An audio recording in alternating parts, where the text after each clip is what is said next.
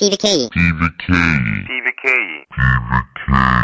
BBK 시 소유주 헌정 방송 김어준의 나는 꼼수다.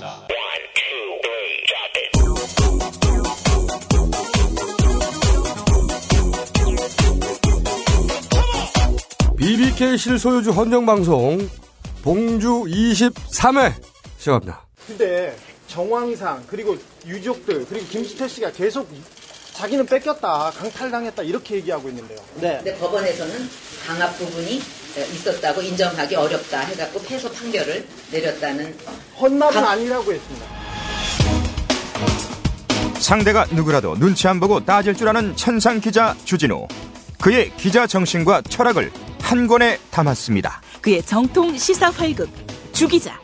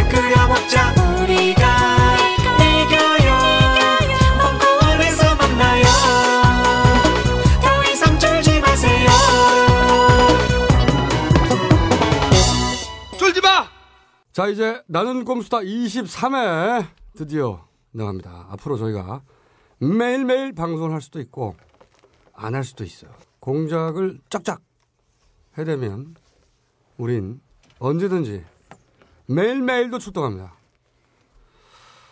매일매일 하고 있는 것 같은데 공작을. 자 우선 밀린 숙제를 먼저 털고 딴지일보에서 말이죠. 기네스 협회에다가 어, 신청을 하나 있어. 이인재 당적 변경 세계 신기록을 인정해달라고 간곡히 호소했더구만. 신청 아니, 절차를 본인이 밟- 신청하지 않아도 돼요? 기네스 협회 당적 변경 세계 신기록 항목이 없더라고. 음. 항목을 만들어서 음. 그다음 인정해달라고 신청을 했더니 어, 이런 것은 본인이 직접 해야 된다. 아 그래요? 아, 그래서 우리가 이인재 어, 전 대표 의원실에다가 음. 요청을 할 예정입니다. 안녕하십니까. 졸라 비슷해. 탈당 이인재입니다. 저 이인재 당적 변경 세계 신기록을 달성했습니다. 몇 번 몇 번. 13번입니다. 제가 갔던 당은 전부 대선에서 패배했습니다. 이번에도 임무를 다하겠습니다. 주목받는 사람이 있습니다. 바로 이인재 대표인데요. 네, 이번 새누리당과의 합당으로 13번째 당적을 갖게 됐습니다. 1997년 신한국당 대선 경선에서 이회창 후보에게 패하자 탈당해 정치인의 한 사람으로서 정말 진심으로 사죄를 드립니다. 국민신당을 창당했고 새롭게 나라를 도약 발전시켜 나가겠습니다. 이듬해 김대중 전 대통령이 창당한 새정치국민회의에 입당합니다. 이 시대 개혁을 성공시키는 것보다 더 큰 대의는 없다는 확신을 갖게 됐습니다. 새정치국민회의가 간판을 바꿔단 새천년 민주당 대선 후보 경선에서 노무현 후보에게 패하자 다시 탈당해 부패한 세력과 급진 과격 세력의 집권 연장 기도를 막아내지 못한다면 자민련 당적을 갖게 됩니다. 현대사의 중심에 자민련이 있고 자민련을 이끄는 김종필 총재님이 계십니다. 이후 국민중심당, 민주당, 12월 19일 반드시 민주당의 승리를 이끌어낼 것을 굳게 다짐합니다, 여러분. 통합 민주당을 거쳐 저는 광야에 다시 홀로 서서 저의 행보를 결정해 나갈 생각입니다. 자유선진당과 이회창 전 대표와 이인재 의원도 지난 일은 잊기로 했습니다. 저의 부족함 때문에 마음이 좀 불편하셨다면 이해해 주시고 선진통일당, 새누리당까지 이번 대선에서 박근혜 후보를 압도적으로 당선시킵시다. 네 번의 탈당을 포함해 자의반 타의반으로 당정만 13개를 갖게 됐습니다. 어, 그리고 우리가 터널 김태호 선생으로 어, 네. 임명한 이분께서 창의력 훌륭하신 분이죠. 하반기 최대 히트호를 양산하셨어요. 국민을 마치 홍을 으로만 생각하는 이런 국민 사기 쇼는 즉각 중단돼야 된다. 저는 그렇게 봅니다. 연세대의 황상민 교수님께서 생식기 발언을 했다가 네네 그랬다가 비광 김성주 여사께서 연대에 매일 출근하겠다 뭐 항의하겠다 그러다가 쏙 들어갔어요. 왜 만만한 게 홍호 조씨라고 하는지 아냐? 왜 그래요? 알지. 그게 이제 홍호는 암놈이 맛있어요. 그래가지고 비싸. 음. 크고요. 어 크고 순놈을 잡으면 적출을 하는 거야. 적출. 잡자마자 배에서 아, 배에서 배에서 적출해서 버립니다. 그러니까 암컷처럼. 그렇지. 음. 속여서 팔라고. 만약에 이거를 문재인 캠프에 음. 캠프 최고위원급이 음. 이 홍어젓 얘기를 했잖아. 예. 포탈에 도배돼서 최소한 일주일은 가 이거. 당연하죠. 일주일은 가는데 만약에 선, 반나절 만에 이게 사라졌거든. 그렇죠. 선거 캠프에서 누가 책임 있는 사람이 이런 실수를 하지 않습니까? 문재인 나와서 사과하라 뭐 난리가 났을 거 아니야. 새누리당 여성 의원들이 단체로 나와가지고. 당연하지. 예. 여성 단체 막 여성 단체 뭐라고 하고. 마구 나오고 계속해서 나가죠. 그 이게 도식입니다. 김영민 때도 봤지 않습니까? 그리고 지상파 8시 9시 뉴스에 다섯 곡지 나옵니다. 반드시 나온단 말이야. 맨 앞에 다섯 곡지 나와요. 이 어조 사태. 응? 네. 이 어조 사태가 반나절 만에 포털에서의 기사 검색어가 수르륵 사라졌어요. 어, 홍호 김태호 선생께서 스스로 스스로 등장해 주시는 바람에 터널 디도스 건 또 한번 짚어보겠습니다. 새로운 정황이 나왔어요. 이게 새누리당 전 청년위원장 손인석 씨가 어, 젊은 직장인들 투표를 떨어뜨리기 위해서 일부러 터널을 막았다. 창원 터널. 어, 그러면서 공사비 5천, 차량 동원비 5천 그런 진술을 남기고 갔는데 최근에 새로운 증인이 나타났어요. 울산 지역에서 네. 음. 울산 지역에서만 음. 제2시 청년회를 통해서 네. 20명이 전화로 연락을 받고 네. 어. 터널로 달려가서 일부러 교통 체증을 일으켰다. 울산 지역에서만 20여 대가 동원됐다. 뭐라고 표현했냐면 예. 이걸 어떻게 알았냐 이게 나, 나 꼼수라는 데서 나왔다가 이거 나 꼼수는 뭔지는 알거든요 예. 씩 웃으면서 그거 그한 친구가 설마 그럴 리가 있겠나라고 예. 얘기했을 때 그 친구가 씩 웃으면서 사실이다 그러더라고요 아, 그래요, 예. 그래서 네가 뭐 어떻게 하냐니까 자기가 직접 갔대요. 울산에 한 20명 정도 회원이 갔답니다. 그걸로. 예. 아. 자기도 딸 태우고 그 터널을 뱅뱅뱅 돌았답니다. 이 증언을 한 사람 말이죠. 자기는 저녁에만 네 번을 돌았다. 그 터널을 네 번을 돌았다는 거야. 네 바퀴 반을 돌았답니다. 내가 바퀴 반이라고 했나? 네. 한 사람이 네 번. 네. 그러면은 울산만 20명 아니야. 80번을 졸라 왔다 갔다 한 거 아니야. 최소한. 그때 경찰서에 신고됐던 그런 콜밴 택시가 있었죠. 그 사람들도 왔다 갔다 왔다 갔다 했습니다.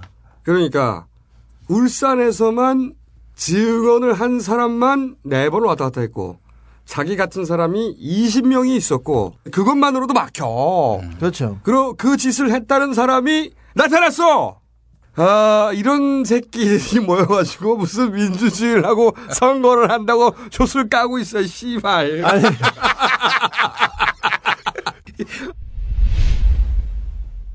이런 애들이 모여가지고 투표 시간 연장에 절대 합의할 수 없다. 그렇죠.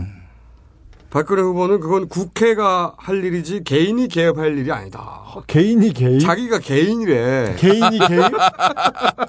자기가 마치 지나가는 행인 일일인 것처럼. 그러니까 국민들이 투표를 많이 하면 무조건 진다고 생각하잖아. 그렇죠. 그러니까 국민들이 투표할까봐 벌벌 떠는 거 아니야. 투표를 두려워하는 사람들입니다. 투표를 두려워하는 집단입니다. 터널 디도스. 선관위 디도스. 이게 무슨 투표 민주주의야. 시간 연장 절대 안 돼. 이게 무슨 민주주의냐고. 아, 투표하는 거를 두려워하는 정당은 결국에는 투표를 없앱니다. 졸라 썰렁하다 이씨. 김용희 씨야 너무 쉬어서 감 떨어졌어 이씨. 욕해 그냥. 어, 안녕하십니까. 야, 이인재. 아, 뭐, 내가 뭐, 어? 선진 동일당 그 합당을 지지했다고. 둘이 왜 싸워? 어, 좆가고 있어요. 그거 웃겼다 이씨. 이인재 한마디. 안녕하십니까. 아니, 총재님. 총재님은 저희 합당이 싫으십니까? 야, 이 개새끼야. 족가 이 새끼야. 너 이 새끼 영예에서 나갔다 이 새끼. 이제 야이 야이 돼지 새끼야. 졸라 뜬금없이. 맥락도 없는 욕을 아. 그리고 홍호 김태호 선생과 세트가 있어요 세트. 저희가 쭉 세트로 다뤄왔던 어 지상 최대 검색 유발자 음모 정우택 원께서 국제적 활약을 하셨다 하는 뉴스를 저희가 어, 창피해서 이거 되겠어? 제가 아, 하나님을 믿고 또 예수님에 의지하기 때문에 제가 정치하려면 많은 난관에 봉착을 합니다. 그렇죠. 또 많은 선택을 해야 되는 음. 이런 그 순간을 겪게 되는데요. 그때마다 어, 기도를 하고 또 하나님의 뜻이 무엇인지를 파악하려고 이렇게 노력을 했던 것이 제가 정치 활동하는데 저는 큰 힘이 됐다고 이렇게 생각, 자부를 그건 확실하게 말씀드릴 수 있습니다. 훌륭하십니다. 네. 이것이 나의 간증이요 이것이 나의 찬송일세 어, 정우택 추격자 이재표 국장님을 다시 한번 모셨습니다. 안녕하십니까? 네, 안녕하십니까? 또 오셨어요, 국장님. 이제 이제 그만 이제 오세요. 그만해야 될 것 같아. 여기 아니 그렇게 파도 파도 나옵니까? 어, 저희가 지지난 시간 미국에 있을 때죠 아마 검색어 정우택 대만을 날린 적이 있습니다. 예. 그거를 또 우리 지독한 우리 이재표 국장이 대만까지 직접 날아가서 요새 안 계셨는데 그게 대만 다녀오신 거예요? 예, 대만 갔다 왔습니다. 이때까지 저희가 이야기한 모든 내용은 다 녹취와 증인이 존재합니다. 예. 그런데 이 대만만 유일하게 일방의 주장만 있었어요. 그렇지. 대만 제이씨 회장이 유흥업소 여종업원 두 명을 앉혀줍니다. 그 여종업원 두 명하고 술을 마십니다. 나갔을 때 두 명을 앉혀줍니다. 술을 먹습니다. 그 대만 애들하고. 대만 회장은 둘을 호텔로 데리고 가라. 다 보내주겠다고 말했어요. 그런데 여종업원 한 명이 자꾸 저에게 그날이라고 이야기합니다. 생리라는 겁니다. 그래서 나머지 한 명만 데리고 갑니다. 대만 회장이 이제 둘을 데리고 나가라. 다 보내주겠다. 아, 얘는 뭐, 뭐, 그날이라는 얘기를 이제 저한테 했습니다. 승리라고. 그래서, 얘 빼겠습니다. 그래서 얘만 데리고 대만 회장이 정우택을 데리고 호텔로 가고 그리고 여종업원 한 명을 호텔방에 넣어줍니다. 이제 대만 회장이 호텔로 이제 그 정우택을 먼저 모시고 가고 그리고 얘는 이제 그 호텔방으로 넣어줍니다.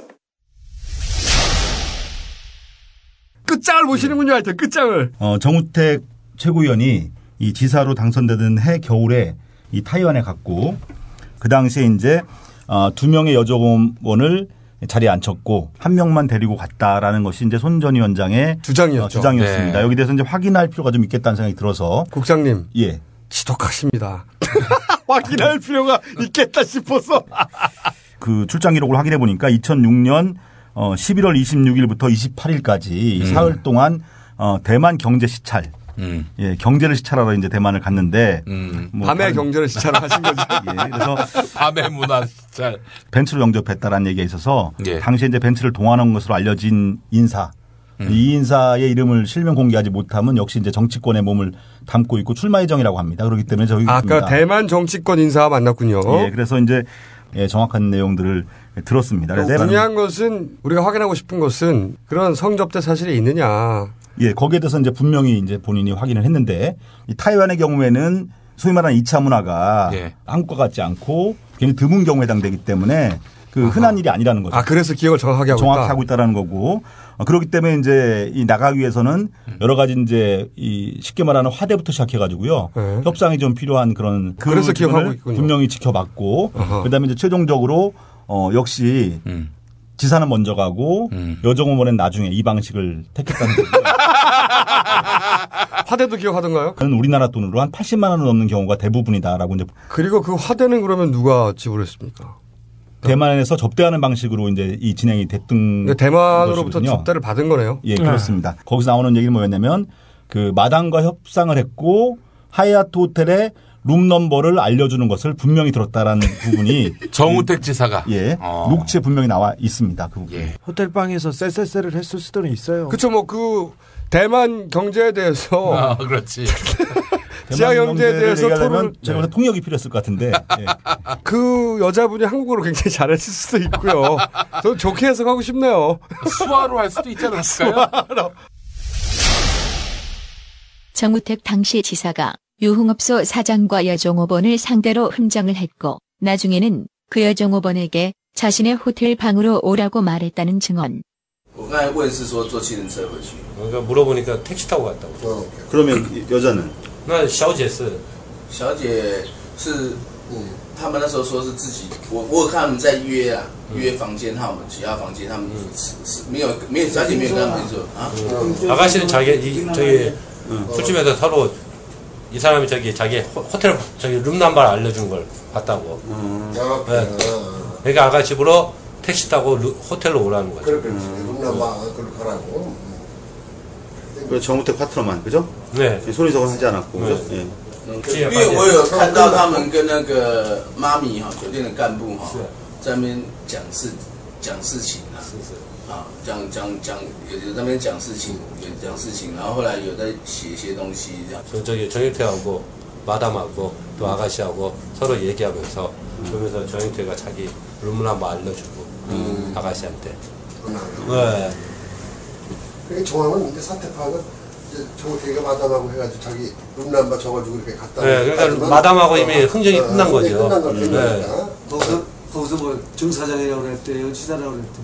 치사라고 해요. 아니 그냥 선, 하고 나서 선장. 네, 선장. 그러니까 치사라고 해요. 지사하게 쪼르 쪼장. 네. 아, 지사라고. 그러니까 뭐 주, 주지사처럼. 음, 주지사처럼. 네. 어. 안녕하세요. 여러분의 덕화 인사드리겠어요.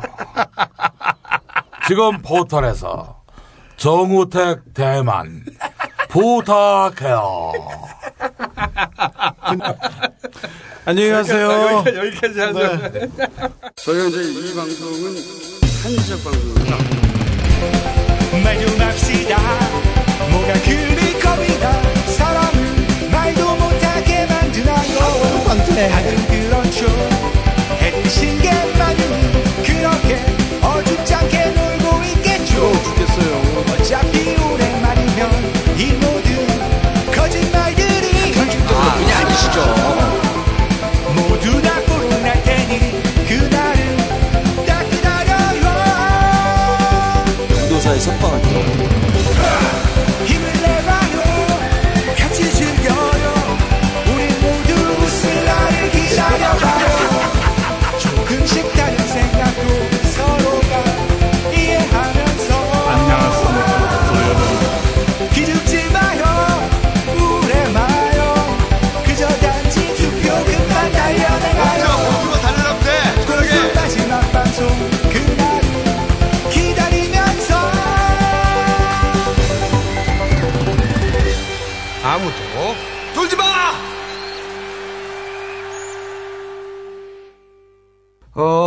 사안으로 넘어가기 전에 아, 요즘 다시 대선이라고 각하가 존재감을 보이기 시작하고 BBK 어.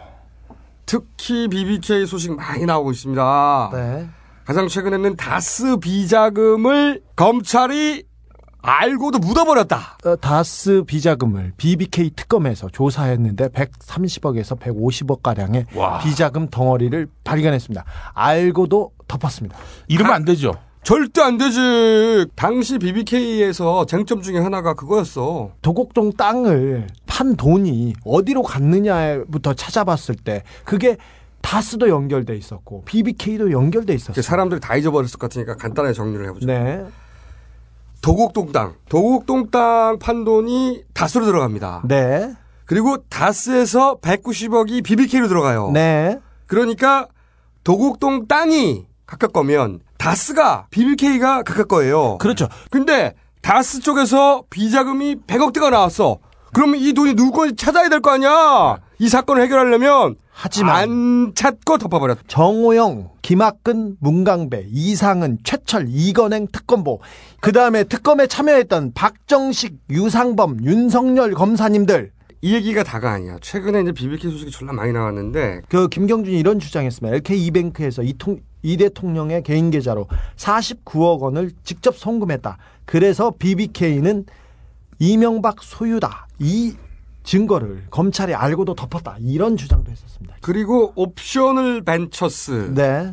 아, 이것도 오랜만에 헷갈리기 시작할 겁니다. 네. 옵셔널 벤처스 좀 더 설명하기를 하고 옵셔널 벤처스 변호사가 또 네, 메리리 변호사가 미국 변호사가 한국에 와서 기자회견을 했죠. 네. BBK 관련 소식이 갑자기 퐁퐁퐁 쏟아지고 있는데 이게 네. 다 산발적이기 때문에 이해를 못하죠. 이 사건들이 어떤 의미가 있는지 챙겨서 정리하기 어렵습니다. 그래서 아주 짧게 네. 1분 복습을 해보자면 내곡동을 팔아가지고 그 돈 일부가 다스로 들어가고 다스에서 190억이 BBK 투자됐어요. 그런데 이 인터넷 금융 사업이었잖아. 네. 실패를 한단 말이야. 네. 그러자 옵셔널 벤처스라는 회사를 통해서 주가 조작을 합니다. 네. 옵셔널 벤처스는 그러니까 BBK로 통칭되는 인터넷 금융 사업이 실패하자 돈을 회수하기 위해서 주가 조작을 했던 회사 이름이에요. 김경준이 마지막에 이 회사를 통해서 주가 조작을 하고 약 300 몇십억을 횡령해서 도미를 하게 되죠. 그렇죠. 여기까지가 다스, BBK, 옵셔널 벤처스라는 회사의 관계예요. 어, 수많은 피해자는 옵셔널 벤처스에서 나오게 됩니다. 그때 320억 가량 될 거야. 320억 가량을 횡령해 가지고 김경준이 도미를 하는데 이때 굉장히 재밌는 일을 하고 도미를 합니다. 다스가 190억을 투자했잖아. 그 중에 50억은 돌려줘. 졸라 희한해. 존나 친절하게. 어차피 튈 건데 50억은 돌려주고 튀어. 각하를 너무 존경해서 그런 거 아닌가? 그리고 남은 게 140억이에요. 네. 이 140억 우리가 140억, 140억 옛날부터 얘기했잖아. 지금껏 얘기했던 140억입니다.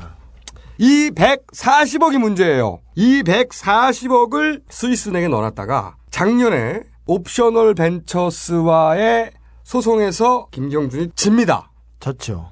그래서 이 140억을 옵셔널 벤처스 투자자한테 돌려줬어야 돼.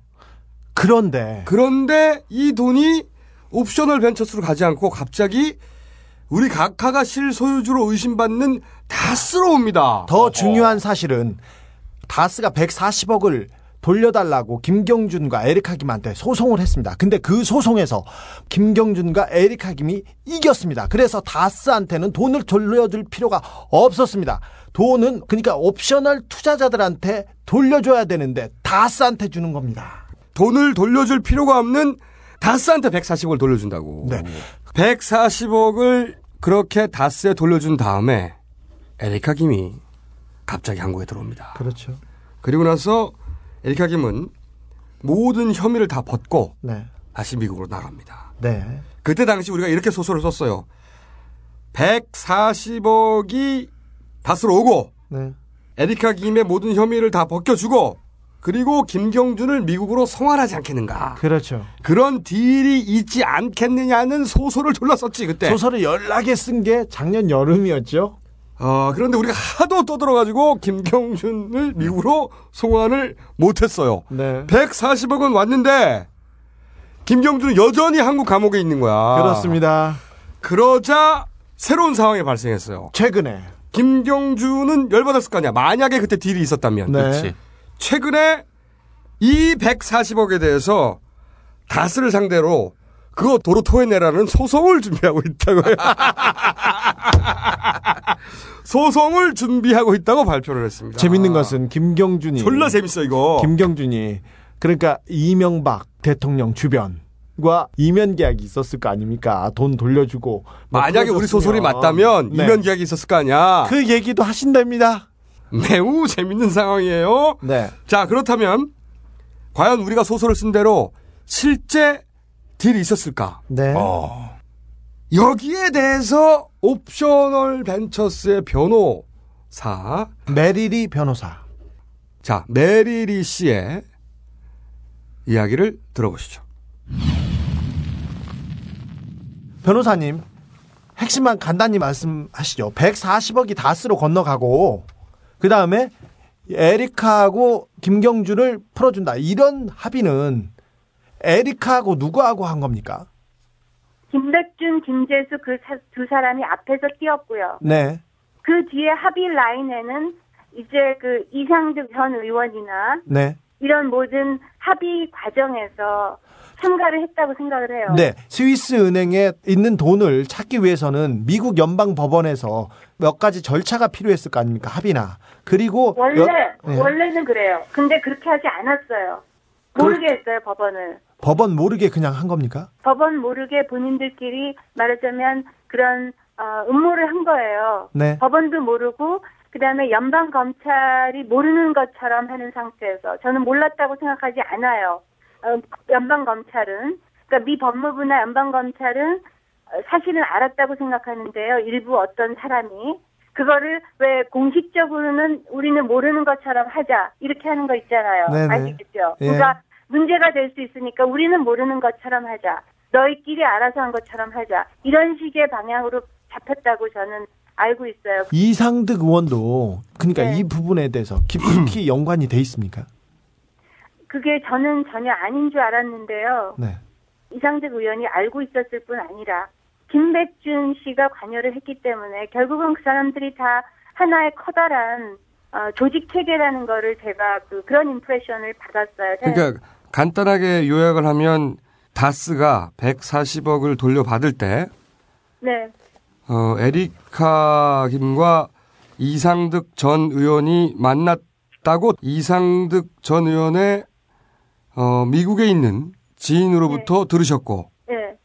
그 당시- 전에 그러니까 네. 그거 돈을 가져가기 전에 그리고 당시 연방 검찰이 이를 알고도 묵인한 것으로 보인다. 네. 이렇게 말씀하신 거죠? 네. 근데 이 중에서 어 제가 궁금한 것은 미국의 연방 검찰이 묵인할 정도라면 에리카 김이라고 하는 개인이 부탁해서 될 일은 아니지 않습니까? 아니죠. 절대 아니죠. 어떤 권력이 작용한 것으로 추정되는데 그렇죠. MB 정부 하에 누군가가 이 사건에 연루되었다고 보시는 거죠? 네, 그렇죠. 그게 누군지는 알고 계십니까 혹시? 말씀하실 수 없다 하더라도? 한 명은 아니고 그룹이 연루, 연루돼서 이 일을 어, 아주 조직적으로 일을 처리한 거죠. 여기서 그룹이라고 하면 정부의 기관을 말씀하시는 겁니까? 아니면 그냥 사적인 여러 사람의 이 모임이라고 가장 건가요? 대표적으로 일한 사람은 저는 김백준 씨라고 보고요. 네. 김백준 씨는 청와대 비서관이기 때문에 개인이라고 볼 수가 없는데. 그런데 그, 그 그분이 그런데 이거를 그 공직에 있으면서도 역시 여기서 돈을 가져가는 문제는 주도적으로 그, 그 리드를 했다고 봅니다. 김백준 씨가 그냥 심부름을 한 것입니까? 아니면 국가기관의 정부의 힘을 이용한 겁니까? 정부의 힘을 이용했죠. 심부름을 한 게 아니고 왜 그러냐면 제가 지난번 기자회견 때도 말했듯이 워싱턴에 있는 주한미 대사관이 계속적으로 이 문제를 모니터하면서 저한테 어, 알아보고 연락하고 돈을 가져가기 직전에 펜딩인지도 확인하고 사건이 이런 네. 일들이 계속 있었거든요. 아하. 그렇다면 주미 대사관의 그 법무관도 역시 그 심부름 라인에서 어, 사용됐다는 거를 말하는 거잖아요. 주미 대사관의 법무관이 이 상황을 계속 모니터링하면서 네 보고를 하고 있었어요. 그러니까 어, 누군가가 보고를 하는데 그 보고가 사실인지를 저한테 다시 한번 재차 확인하고 네. 법원에 어떤 명령이 나오면 그것도 확인하고 음. 그다음에 돈을 가져가기 한 달 전쯤에 그 법무관이 변호사님한테도 확인을 했죠. 이 부분에 대해서. 네 저한테요. 네. 다스 소송이 국가의 중요 정책이군요. 그럼. 그래서 그거를 항상 어이가 없다고 생각을 해왔음에도 불구하고 제가 기자회견 때 말한 것처럼 어, 저는 변호사 신분이기 때문에 무슨 그런 거를 문제 삼고 그런 걸 떠드는 입장이 아니고 의뢰인의 best interest로 해서 일을 해야 되는 입장이기 때문에 우리가 소송에서 다 뭐 확보하면 아무 상관없고 그거는 다른 분들이 할 일이라고 생각하고 저는 그냥 침묵하고 있었을 뿐인데 결국은 그런 모든 일들이 우리 의뢰인으로 하여금 어, 판결 집행을 할 수 없게 방해를 했고 지금까지도 하고 있기 때문에 이제는 이제 의뢰인의 요청으로 이런 거를 그 밝히고 기자회견을 하게 되고 제가 얘기하게 된 거죠. 그러니까 지금 말씀은 주미 대사관의 법무관이 네. 다스라고 하는 일개 사기업에 네. 140억에 관해서 지속적으로 이명박 대통령 취임 이후로 모니터링 해왔다. 네, 맞아요.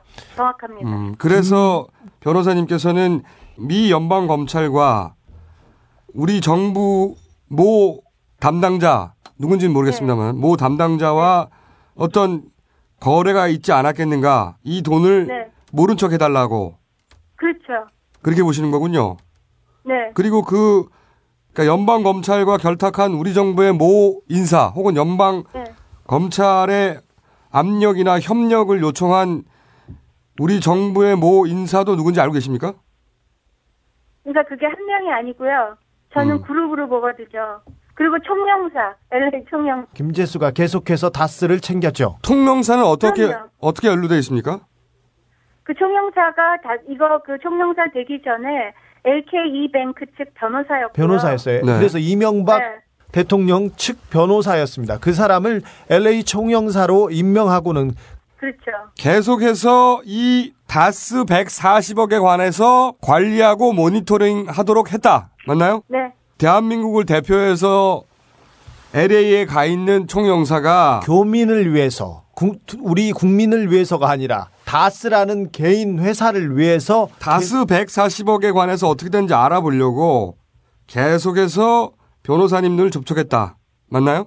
어, 수차례에 걸쳐서 접촉이 있었고요. 네. 그 다음에 그분이 그 변호사를 할 때 그분의 associate로 있던 어 그렉 리라는 변호사가 있어요. 미국 변호사가. 네. 김재수 씨하고 항상 10년 이상 같이 해온 변호사였거든요. 네네. 그래서 김재수 씨가 총영사가 되면서부터는 그 그레고리 리라는 그 변호사가 지금도 다스의 변호사 일을 하고 있어요.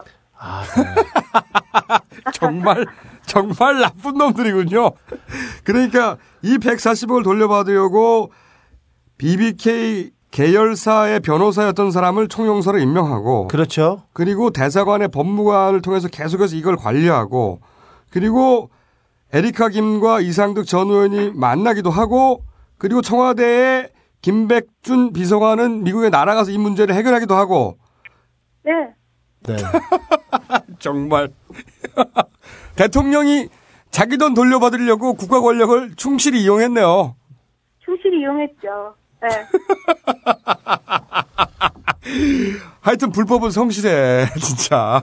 어, 저희가 그 다스를 소송해서 아주 어려운 싸움을 하고 있는데 그 법정에 나올 때 그 예를 들면 에리카 김이나 이보라 씨하고 다스 측하고는 어, 한 그룹이 돼서 자기들끼리 미리 미팅하고 커뮤니케이션하고 어, 웃고 깔깔거리고 그 다음에 옵셔널을 상대로 싸우고 있죠. 지금까지 그러니까 피해자들 소액 주주들과 반대편에 에리카 김 측과 이명박 측이 같이 손잡고 대응하고 있다 이렇게 봐야 되는 거죠. 그럼요. 지금도 네, 그러니까 소액 투자자들이 피해를 본 옵셔널 벤처스에는 돈을 주지 말아야지 자기들이 나눠 먹을 게 있잖아요. 그렇죠.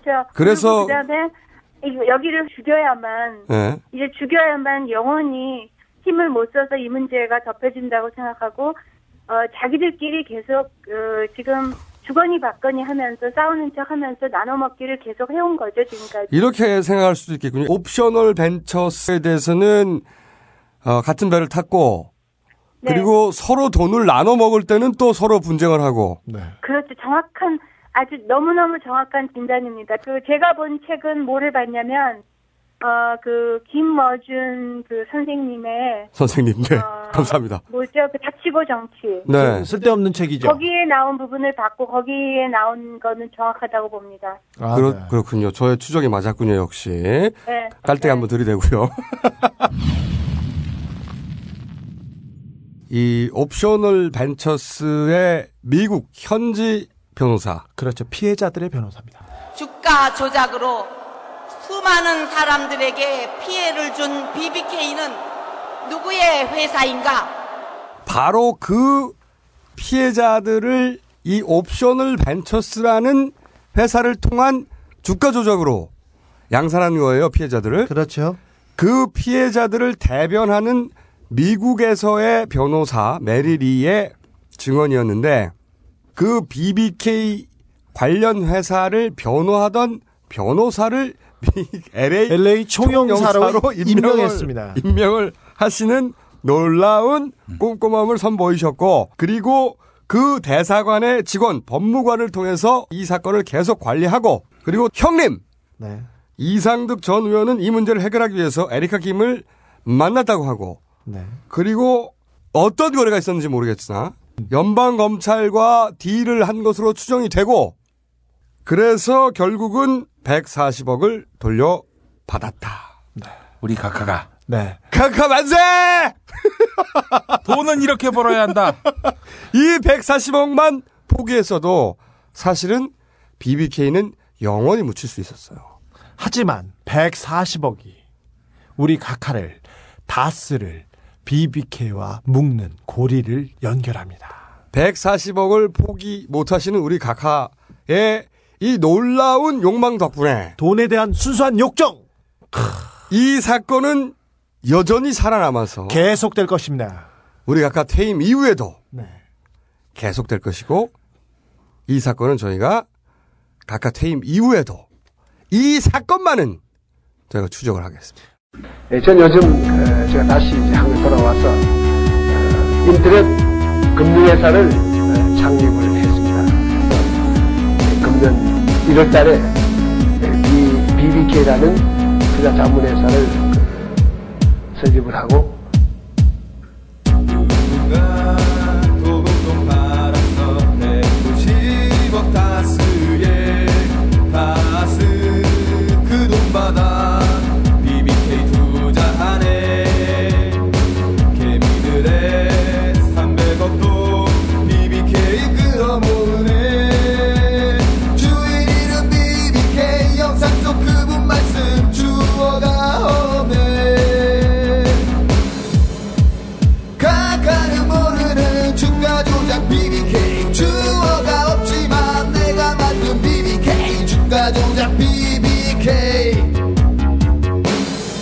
BBK라는 투자 자문회사를 그, 설립을 하고 자, 사실상 BBK 제 2라운드가 시작된 겁니다.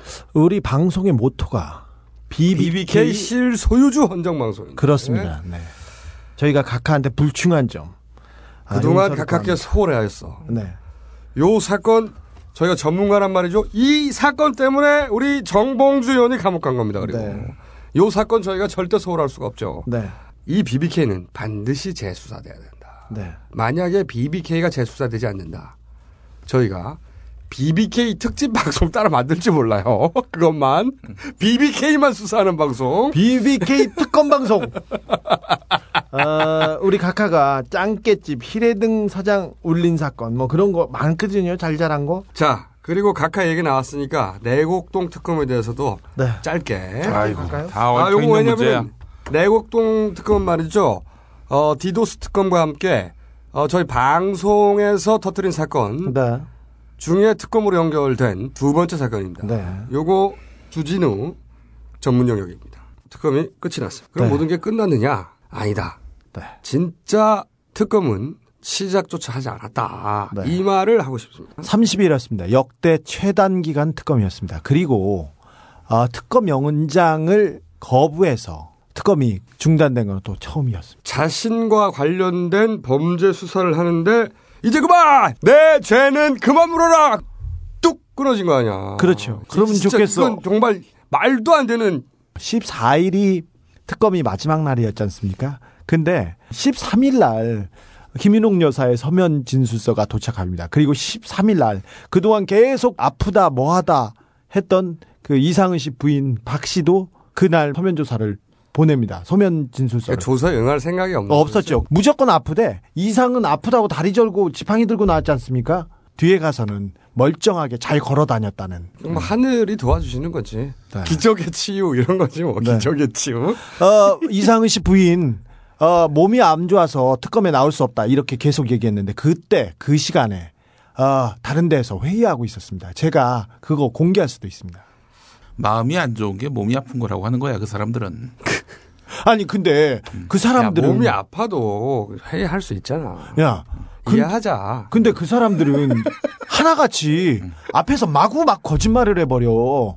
이시영 씨가 청와대에서 점심을 먹고 구이동에 갔다 와서 5시에서 7시 사이에 또 밥을 먹었다. 이렇게 얘기했는데 구이동에 이상은 씨한테 돈을 받으러 갔을 때 그 시간에 이시영 씨는 주식 투자를 하고 있었어요. 그리고 5시에서 7시 사이에 청와대에서 밥 먹었다고 했지 않습니까? 그때 이시영 씨는 그 학동 사거리에 있는 마케도라는 패밀리 레스토랑에서 밥을 먹고 있었어요. 그때 두부 카르파치오, 안심 스테이크 먹고 있었어요. 그 썰어 먹고 있었어요. 그리고 조금 야, 있다가 썰어 먹었는지 그냥 먹었는지 디테일을 분명히 해. 네, 썰어 먹었어요. 그리고 그 다음에 청와대에 있었던 시간에 어 단란주점에 가서 우리 이시영 씨 노래 부르고 있어요. Drunken Tiger Good Life. 그? 그 노래를 불렀다고? 한잔 두 잔 비워내는 술잔 야, 혀를 너. 지나 목구멍으로 넘어가는 순간 너무 잘 불렀어. 리쌍 노래 앵콜 받았어요. 앵콜 받았어. 네 진짜. 말하기 싫은데. 근데 이시영 씨가 그 얘기를 분신술을 하나 보지 분신술. 아니 홍길동 홍길동. 그때 사람이 이렇게 그러면 부족해. 자 특검에서 나왔던 말이 다 거짓이었지 않습니까? 그래서 다시 이시영 씨한테 물어봤어요. 그런데 뭐라고 했냐면요. 다 그렇게 했다는 거예요. 이런 다른 정황 증거들 네. 혹은 물증들이 있는데 겹쳤는데도 왜 이것이 서로 다르냐 물어봤더니 아니요 했다. 청- 청와대에서 밥도 먹고 나 바깥에서도 먹었고 여기서 있었고 거기에도 있었고 아, 시간이 겹치는데 네. 그게 분신술 아니야 아니 분신술. 그저 그 집안은 아주 유체 이탈이 네. 아주 일상화돼 있는 아니 집안이야. 앞에 대고 그렇게 거짓말을 합니다. 집안 도술이 있어. MB 분신술이라고. 그랬어? 집안 도술이 있단 말이야. 자, 특검이 한계에 부딪혔기 때문에 네, 매우 고생하셨어요. 어, 저희가 따로 사검을 시작하겠습니다. 사검을. 그 중에 이제 첫 번째가 2008년부터 지금까지 연봉 전액을 저금해도 약 한 2억 원 정도밖에 모을 수가 없어요. 근데 이시영 씨가 2년 전에 6억 4천짜리 전세를 계약을 했다. 하는 것이 또 우리 주진우의 지독한 취지에 걸들고 말았어. 이분이 어, 2010년 3월부터 어, 삼성동의 힐스테이트에 사셨어요. 그래서 제가 그 앞에 있는 스타벅스를 단골집으로 삼아서 앉아 있었어요. 아이, 근데. 저는 돈 문제를 거론하기 전에 일단 계약서는 이시영 씨 본인 이름으로 되어 있는데 네, 본인이 썼습니다. 등기부 등본엔 이름을 안 올렸어. 네. 그러니까 자신이 그런 재산을 가지고 있다는 것을 숨기려고 했던 거죠. 그렇죠. 여기까지는 분명합니다. 네. 법적인 문제는 네. 변호사들이 따져주세요. 네. 자 그리고 돈 문제로 넘어가. 돈 문제로 넘어가 볼까요? 아, 2010년 2월 9일 날 에, 시영 씨하고 청와대에 있는 설 안무개 씨하고 와서 계약을 합니다. 그리고 잔금을 치르는데 어, 3억 원이 넘는 액수를 청와대 직원들이 청와대 주변에 있는 은행 지점을 만 원짜리 덩어리 돈을 가져와서 수표로 바꿔서 어, 집주인한테 쏘아주는 이런 방식을 했습니다. 여기에 청와대 재정팀이 자기 명의로 그래 명의를 신탁해서 어허. 이 부분은 문제가 아주 크죠. 청와대 사람들이 현금 뭉텅이 돈을 가져와서 시영 씨 전셋집 사는데 보내줍니다. 이게 그러니까 이제 정리를 좀 해보자면. 그렇죠. 우선 첫 번째 문제는 대통령 아들 개인 부동산 거래하는데 청와대 재정팀이 동원이 됐다. 네. 일단 1차적으로 이 문제 제기를 할 수 있어요. 그렇죠. 청와대 재정팀이라는 게 이 국가 공기관의 살림을 하라고 있는 거지. 대통령 아들 집 사주라고 있는 데가 아니거든. 그렇죠. 응, 대통령 아들 살림 챙기라고 있는 데가 아니에요. 일단 여기서 문제 제기를 할 수 있고 그보다 훨씬 더 큰 문제는 뭐냐면 네. 이런 거지. 지금 이야기는 현금으로 가져왔다는 거 아니야? 현금입니다. 현금을 청와대 재정팀 직원들이 나눠서 가져와 가지고 그렇죠. 주 아무개, 도 아무개, 이 아무개, 안 아무개, 김 아무개, 고 아무개가 뭉텅이 돈을 가져와서 가져와서 이것을 은행에서 바꾼 다음에 네. 집주인에게 송금하여 네. 겉으로 거래상으로 보면 이것이 이시영 씨의 집인지 모르게 한 거지 일단은 네. 현금을 가져왔는데 그 현금이 어디서 났냐 누구의 돈이냐 하는 문제가 또 남, 남는 거예요 그렇죠. 일단 이시영 씨 본인의 돈일 수는 없잖아 네. 재산이 없으니까 그렇죠. 그만한 네. 그리고 이명박 대통령과 김윤옥 여사도 그때 재산 변동이 없었습니다. 그래서 이명박 대통령의 돈도 아니고 김윤옥 여사의 돈도 아닙니다. 공식적으로는 네. 그런데 이명박 대통령 혹은 부인의 돈 이라고 해도 문제가 되는 거지. 그렇죠. 이라고 해도 돈을 어디다가 쟁여놨다가 현금으로 가져와서 전혀 드러나지 않게 줬다는 것이고 이명박 대통령의 돈이 아니라면 더 큰 문제가 되는 거고. 그렇죠. 내곡동 땅을 샀을 때 뭉텅이 돈이 나왔습니다. 근데 그 돈은 이- 이상은 씨가 장롱 속에서 있었던 6억 원이다. 그렇게 해가지고 빠져나갔습니다. 하지만 이번에는 청와대 직원들이 동원돼서 돈을 보냈습니다. 명의를 신탁한 채.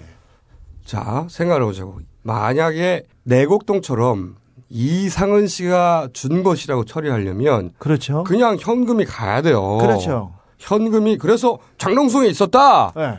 이렇게 말을 해서 빠져나갔는데 그렇죠. 의심은 가지만 장롱 속에 있었다고 잡아낼 수가 없잖아. 그렇죠. 현금이어서.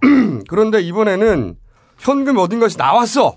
그런 다음에 그 돈을 청와대 재정팀 직원들이 수표로 바꿔서 그 돈이 추적이 안 되게끔 한 거지. 그렇죠. 왜냐하면 청와대 직원들이 자기 이름으로 바꾸면 그 청와대 직원이 바꾼 것처럼 된단 말이야. 돈 세탁이 나온 겁니다, 이게. 그러니까 이게 국가 공무원들이 직접 현금을 어디선가 가져와서 기본적으로 증여세 포탈을 도왔어요. 그것이 이명박 대통령의 돈이라 하더라도 증여세는 포탈됐고 네.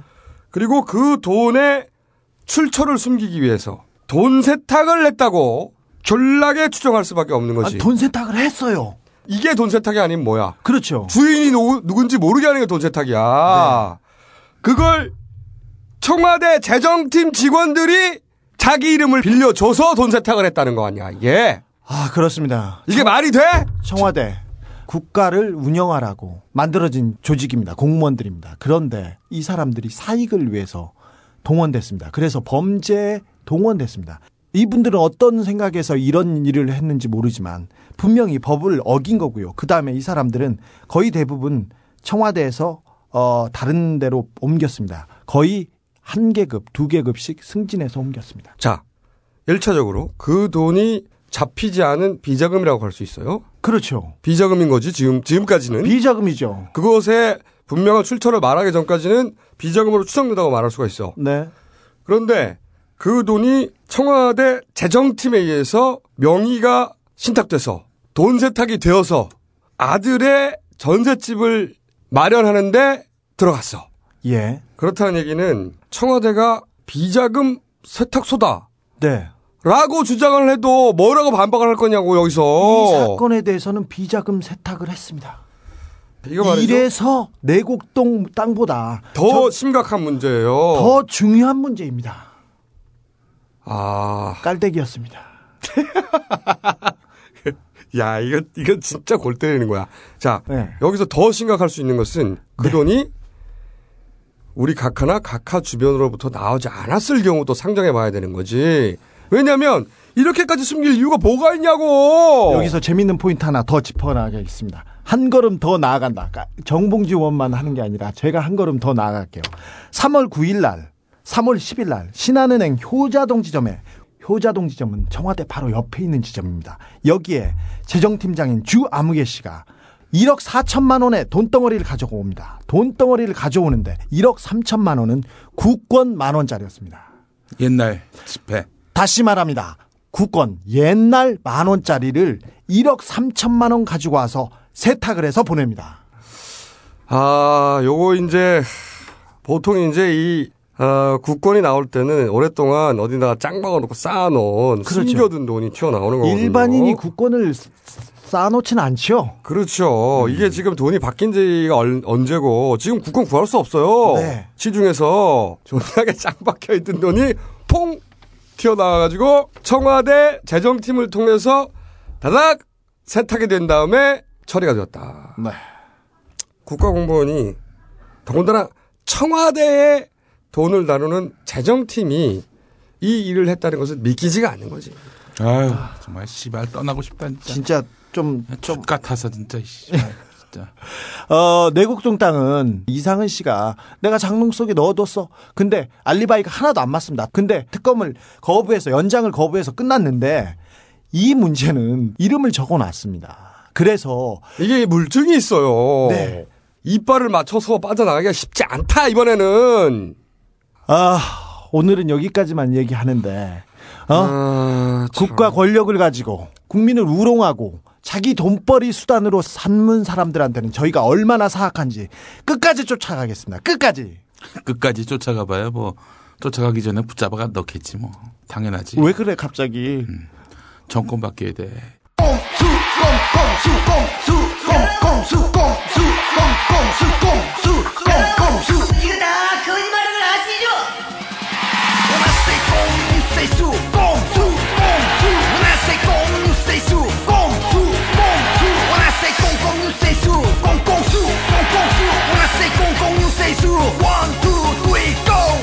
강경경 경제 대통령 불도저 대통령.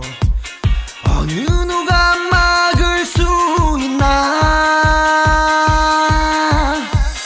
우리가 카에 꼼꼼한 스킬을 사람들은 꼼수라 칭하네.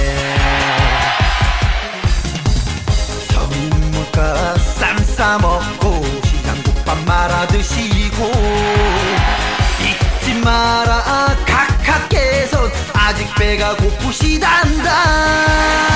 쌈싸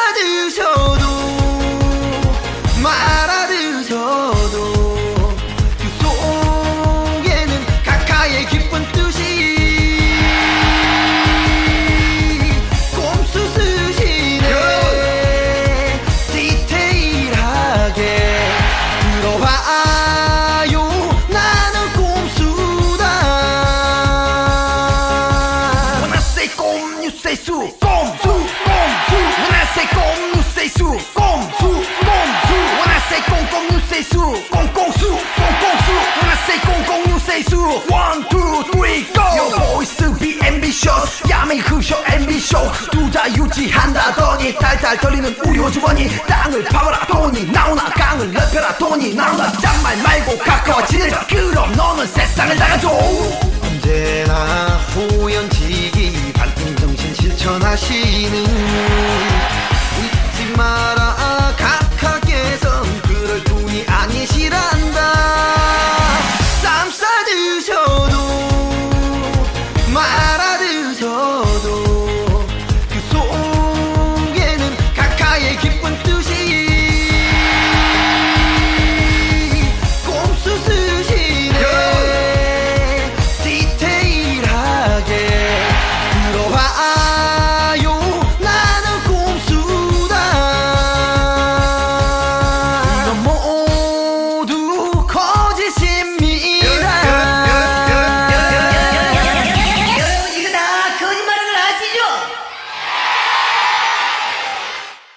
알바단 뉴스를 좀 훑어보기로 하겠습니다. 알바단. 시발단 우리 한번 얘기했고, 봉알단 한번 얘기했고, 오늘은 방알단.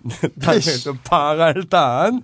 방송 알바단의 대표 주자, MBC 뉴스 소식을 저희가 좀 전해드리겠습니다. 방알단 소식, 조 기자.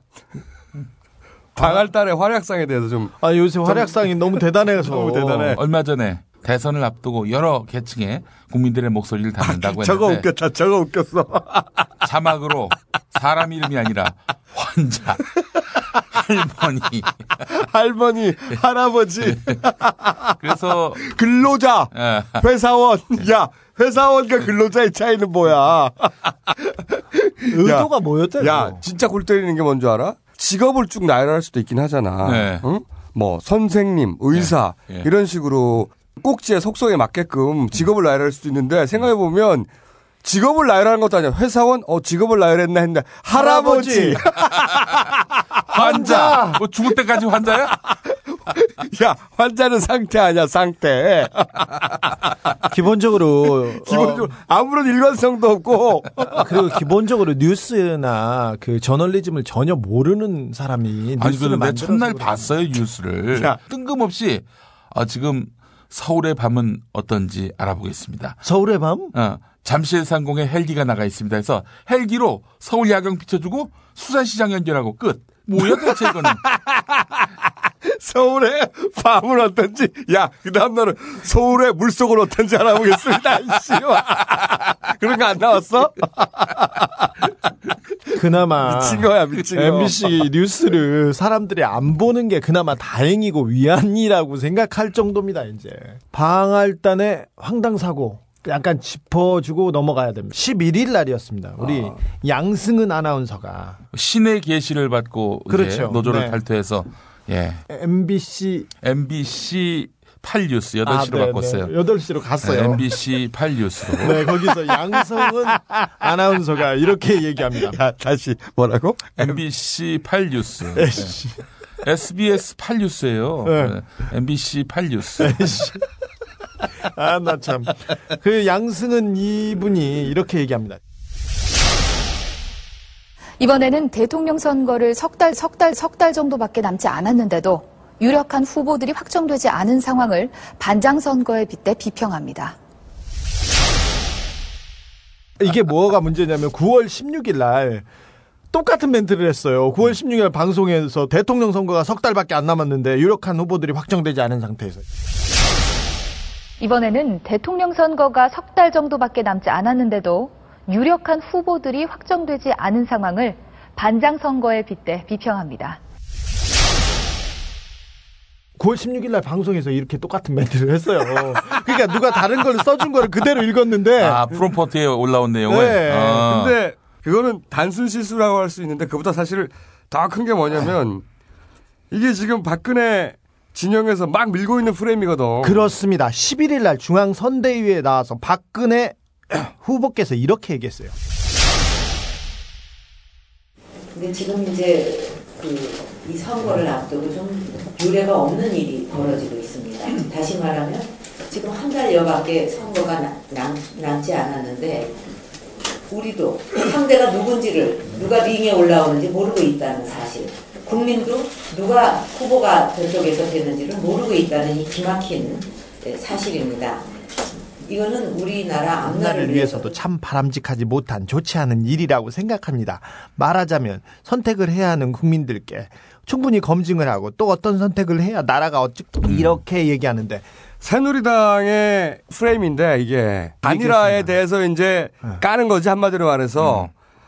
그런데 이걸 우리 방할단이 이걸 MBC가 시사 만평으로 그대로 하려고 그랬던 거야. 그렇죠. 러니까 이게 새누리당 방송이라는 거지 한마디로 말해서 새누리당의 당 기관 방송이다 이런 걸 방증하는 거지 스스로. 그런데 이게 석 달 정도밖에 남지 않았다는 말을 안 했으면 그냥 넘어갔을 거야. 그렇죠. MBC는 저 또 뉴스가 아니야 이제. 지금 MBC에서 마이크 잡고 있는 사람들 거의 대부분 신념도 없고 거의 씨 신념이 없어. 신념은 있지. 박근혜가 당선돼야 된다. 그 신념은 있네. 신념은 있지. 그 신념은 있네. 기본적으로 생각은 해야지. 석 달이 대선이 석 달밖에 남지 않았는데 이게 뭐야 이게? 자기들의 운명이 걸려 있는 문제인데. 아 그러니까. 이번에 또 우리 김재철 사장님께서 그렇죠. 이 새누리당과 청와대 하회와 같은 은혜를 입고 김무성 하금열. 절대 아니라고 하겠지. 네. 절대 아니라고 하겠지만 김무성이 김재철을 스테이하라고 박문진 이사한테 그렇게 전화했다고 하는 거 아닙니까? 이것은 박근혜가 이 MBC 문제를 풀 핵심 당사자인데 원치 않는다. 이 증거입니다. 게다가 오랫동안 이, 이명 박근혜라고 주장했던 네. 야권의 주장을 완전히. 입증하는 또 하나의 사건이기도 하죠. 왜냐하면 청와대하고 박근혜 캠프에서 동시에 전화했다는 거 아니야? 그렇습니다. MBC가 완전 맛이 갔다. 맛이 갔죠. 그리고 또 하나는 MBC가 박근혜의 방할단이다. 그렇다. 그리고 이제 시발단 아, 11, 시발단 모 목사님이 인터뷰를 짧게 했어요. 네. 누가 시켰겠죠, 당연히. 자기는 트위터 알바를 운영한 적이 없다. 음. 트위터 알바 운영한 적 있습니다. 네, 있어요. 자, 저희가 거짓말 하는 거면 저희 문제 삼으세요. 목사님 거짓말 하시면 안 됩니다. 일을 키워주세요. 부탁합니다. 키워주세요. 안녕하세요. MBC 출신 탤런트. 여러분의 덕화 인사드리겠어요. 지금 포털 사이트에서 MBC 방할단 검색 부탁해요. 야, 이씨발, 근데 우리가 부탁하는 건 이제 다 삭제돼. 이 알바 추적, 자동 추적 사이트 네. 만들었다고 했는데, 아이, 꼼꼼한 새끼들이에요. 이 방송이 녹음된 직후에 이 새끼들이 우리가 아, 이 도- 방송이 나간 것도 아니고 나간 것도 아니고 녹음된 직후에 도청한 새끼들이 딴질보에서 만들어지는 기사에서 그 주소를 확인하고 들어가서 사이트를 뭉개버렸어. 젖 같은 야, 이 새끼들아! 저희가 누가 그랬는지 알아냈어요. 어, 진짜? 죽었어, 이 새끼, 하여튼. 어, 하지만 원본이기 때문에 네. 이 사이트를 다시 열었지롱. 여기 가보시면 추적 중인 계정이 2만 1000개입니다. 2만 1000개. 아, 그리고 추적 중인 트윗 수가 30만 개예요. 추적 중인 리트윗 수는 100만 개입니다. 여기서 자동으로 알바들을 적출해내고 있다. 이 사이트 다시 공개합니다. 네. 들어가 보시면 기가 막힙니다. 최소명은 알파라지.com A L P A R A Z Z I 닷컴입니다.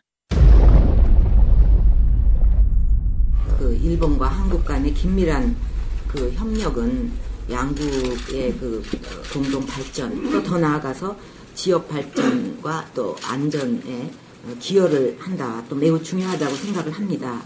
그래서 저는 어, 그 일본의 그 올바른 역사 인식을 토대로 해서 좀 두 나라 관계가 미래지향적으로 이렇게 발전해 나가기를 바라고 그 한중 관계가 그 기존 지금까지도 이렇게 협력을 이루어 왔지만 그 관계가 더욱 어, 이렇게 지속이 되면서 또 더 나아가서 더욱 업그레이드 어, 되기를 바라고 있습니다. 너무 뻔한 노래 너무 뻔한 이야기 너무 뻔한 재미없는 농담 시가 하면 사랑이고 남이 하면 불륜이고 똑같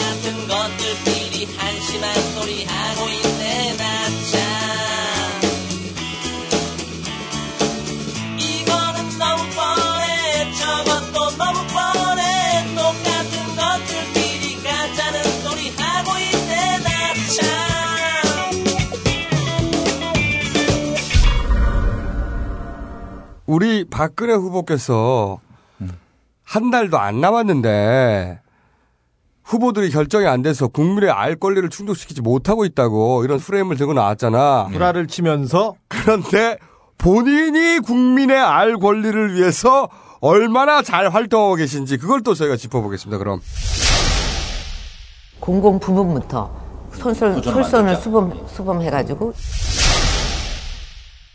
자 우리 박근혜 후보님께서 솔선을 수범해 가지고 이게 씨발 사자성어를 인수부대를 써, 이 씨발 솔선 박근혜 후보께서 솔선을 수범하셨습니다. 솔선을 수범해 가지고 그리고 사교 교육을 하셨어요. 사교육이 아니고 사교 교육. 단독 토론회. 명칭부터 말이 안 돼. 어떻게 혼자 토론회를 하냐? 혼자 하면 그게 판토마임이지, 씨발, 무슨. 야, 그리고 뭐 질문 유출됐다 그러는데 유출이 아니지. 왜냐면은 방송사는 송출만 했어. 원래부터 새누리당이 기획을 한 거야 자기들끼리. 프로덕션만 끌어다가 썼고. 그러니까 처음부터 짠 건데 무슨 유출이야 자기들끼리. 그리고 말이죠. 저는 이 점을 꼭 지적하고 싶습니다.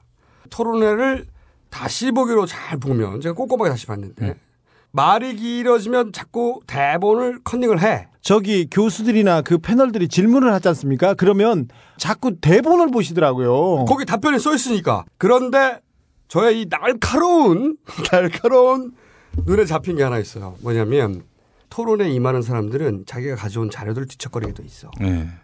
그렇잖아. 네. 자료를 넘기게 돼 있다고. 음. 그렇잖아.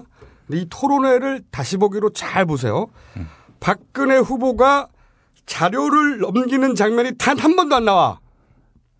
힐끗 힐끗 컨닝하는 장면이 계속 잡혀. 네. 하지만 그 자료를 넘기는 장면이 안 나온다고. 왜냐? 도둑이 재발절인 거야. 다음 질문이 나오면 다음 장을 넘겨야 될 거 아니야. 당연히. 답이 나와야 돼. 답안지를 봐야 될 거 아니야. 그럼 넘겨야 되잖아. 그거를 자기들이 도둑이 재발이 되어가지고 자료를 넘기는 장면이 있을 때는 항상 카메라를 돌려. 그래서 너무나 자연스럽게 나와야 할 자료를 뒤척거리거나 넘기는 장면이 단 한 번도 안 나와. 다시 봐봐. 한 번도 안 나와. 그런데 질문을 하면 항상 자료를 보고 있습니다. 그리고 그 악수를 피했다고 하는 사진. 그렇죠. 신혜선 사건. 이거 거짓말입니다. 네. 거짓말입니다. 손이 아파서 뒤로 주무르고 있는데 악수하러 와서 그런 장면이 찍힌 것이다. 아닙니다. 거짓말입니다. 왜냐? 오마이뉴스의 권우성 팀장이 네. 이 사진을 한 컷만 찍은 게 아니라 그 앞뒤로 연사로 100장이 넘게 찍었어. 104건 찍었죠. 그래서 동영상처럼 쫙 연결해 놨어요. 네. 동영상처럼 보입니다. 그래서 실제 어떤 유권자가 다가오니까 손을, 손을 뒤로 해. 빼요. 뺐죠. 그러니까 손이 아파서 뒤로 하고 있는데 그 사람이 네. 온게 아니야. 왜 이 작은 걸 거짓말을 하냐고. 핑클 노래에서 핑클 춤을 추듯 손을 뒤로 빼서 뒤로 뺐다가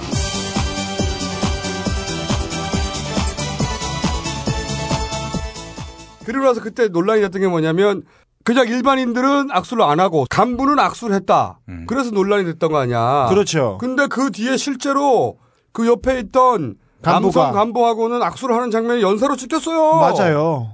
그러니까 거짓말이야. 그냥 그 지지자 아줌마가 오왔을 때 지지자 할머니가 왔을 때는 손을 뒤로 빼고 항상 그 있어 핑클 노래 그 춤 기억나나? 야 음악 넣어. 그러다가 간부가 오니까 그제서야 또 악수를 하는 그 그러니까 장면이. 후보들은 다 손이 아파요. 그럼요. 그래서, 그래서 갑자기 다가오면 놀라 손을 뺄 수도 있어. 그러면 갑자기 다가 손이 아파서 갑자기 다가왔길래 놀래서 뺐다 이렇게 하면 되잖아. 예. 근데 그렇게 사실대로 얘기 안 하고 손이 아파서 원래부터 뒤로 뒤쯤지고 손을 주무르고 있었는데 그 사람이 왔던 그 순간을 찍어서 악의적으로 유포했다고 악의적으로 거짓말을 하는 거 아니야. 왜 거짓말 하냐고. 솔선 박근혜 후보 거짓말하면 안 되죠. 솔선을 수범하셨어요. 어, 박근혜 후보가 손 사용법 특별하게 교습 받으셨어요. 그래서 이번에 손 사용 너무 열심히 했던 건 다 좋은데 방청객이 있지 않습니까? 예. 방청객 자세히 보십시오. 끄덕끄덕을 너무 심하게 해요. 다 끄덕끄덕끄덕해요. 근데 그때 오뚜기냐 씨발. 그 출입 기자들도 그렇고 담당 기자들도 거기 통제돼서 다 못 갔어요. 거기 들어가는 사람들 다 다 미리 준비된 네. 사람들이죠. 연기 정말 잘했습니다. 저기 일단 정진홍 씨의 역할은 제가 보기에는 사전에 대본이 없다는 걸 보여주는 게 면접 그렇죠. 그분의 면- 역할이었는데 내가 보기에는 탁월한 연기력. 연기력 좋았어요. 면접관이 아니라 도우미. 연기력 도우미라고 평가할 만합니다. 그러면서 박근혜 후보의 단호함은 세계적이라고 하는. 그렇죠. 위기 관리 철학 탁월해서 그다음에 세계적인 단호함으로 이렇게 징검다리로 넘어가는 이런 그 단호함, 뭐 박근혜 후보의 단호함은 제가 볼 땐 전 세계적인 것 같습니다. 전 무슨 세계적. 말씀이신지. 좀뭐 진심으로 하는 얘기입니다. 정진홍 중앙일보 논설위원인데 네. 어, 박정희 전 대통령에 대해서 너무 빨아주는 그 사설을 너무 많이 써가지고 노무현이 박정희를 이길 수 없는 이유 2005년에 썼는데요. 네. 노무현 대통령이 2005년 1월에 경제에 모든 거를 걸겠다고 얘기했어요. 그러니까 어, 노무현은 토끼고 박정희는 거북이다. 그래서 거북이가 이긴다. 말도 안 되는 이런 얘기했었어요. 그다음에 야, 사람 마인드가 동화적이고 아름다움 그럴 수도 있는 거야. 동화 동화적이네. 굉장히 그래, 논리가. 동화적인데 또 그 양반이 우화적이네. 얼마나 빨아주는지 와 그 중앙일보 내에서 기자들이 창피하다고 할 정도였어요. 연기력은 탁월했어요. 자, 그건 연- 인정해 주겠다고. 두 번째로 연기력이 탁월했던 건 내가 보기에는 사회자예요. 아니야 이 사람은 사회자가 아니고 호위무사야.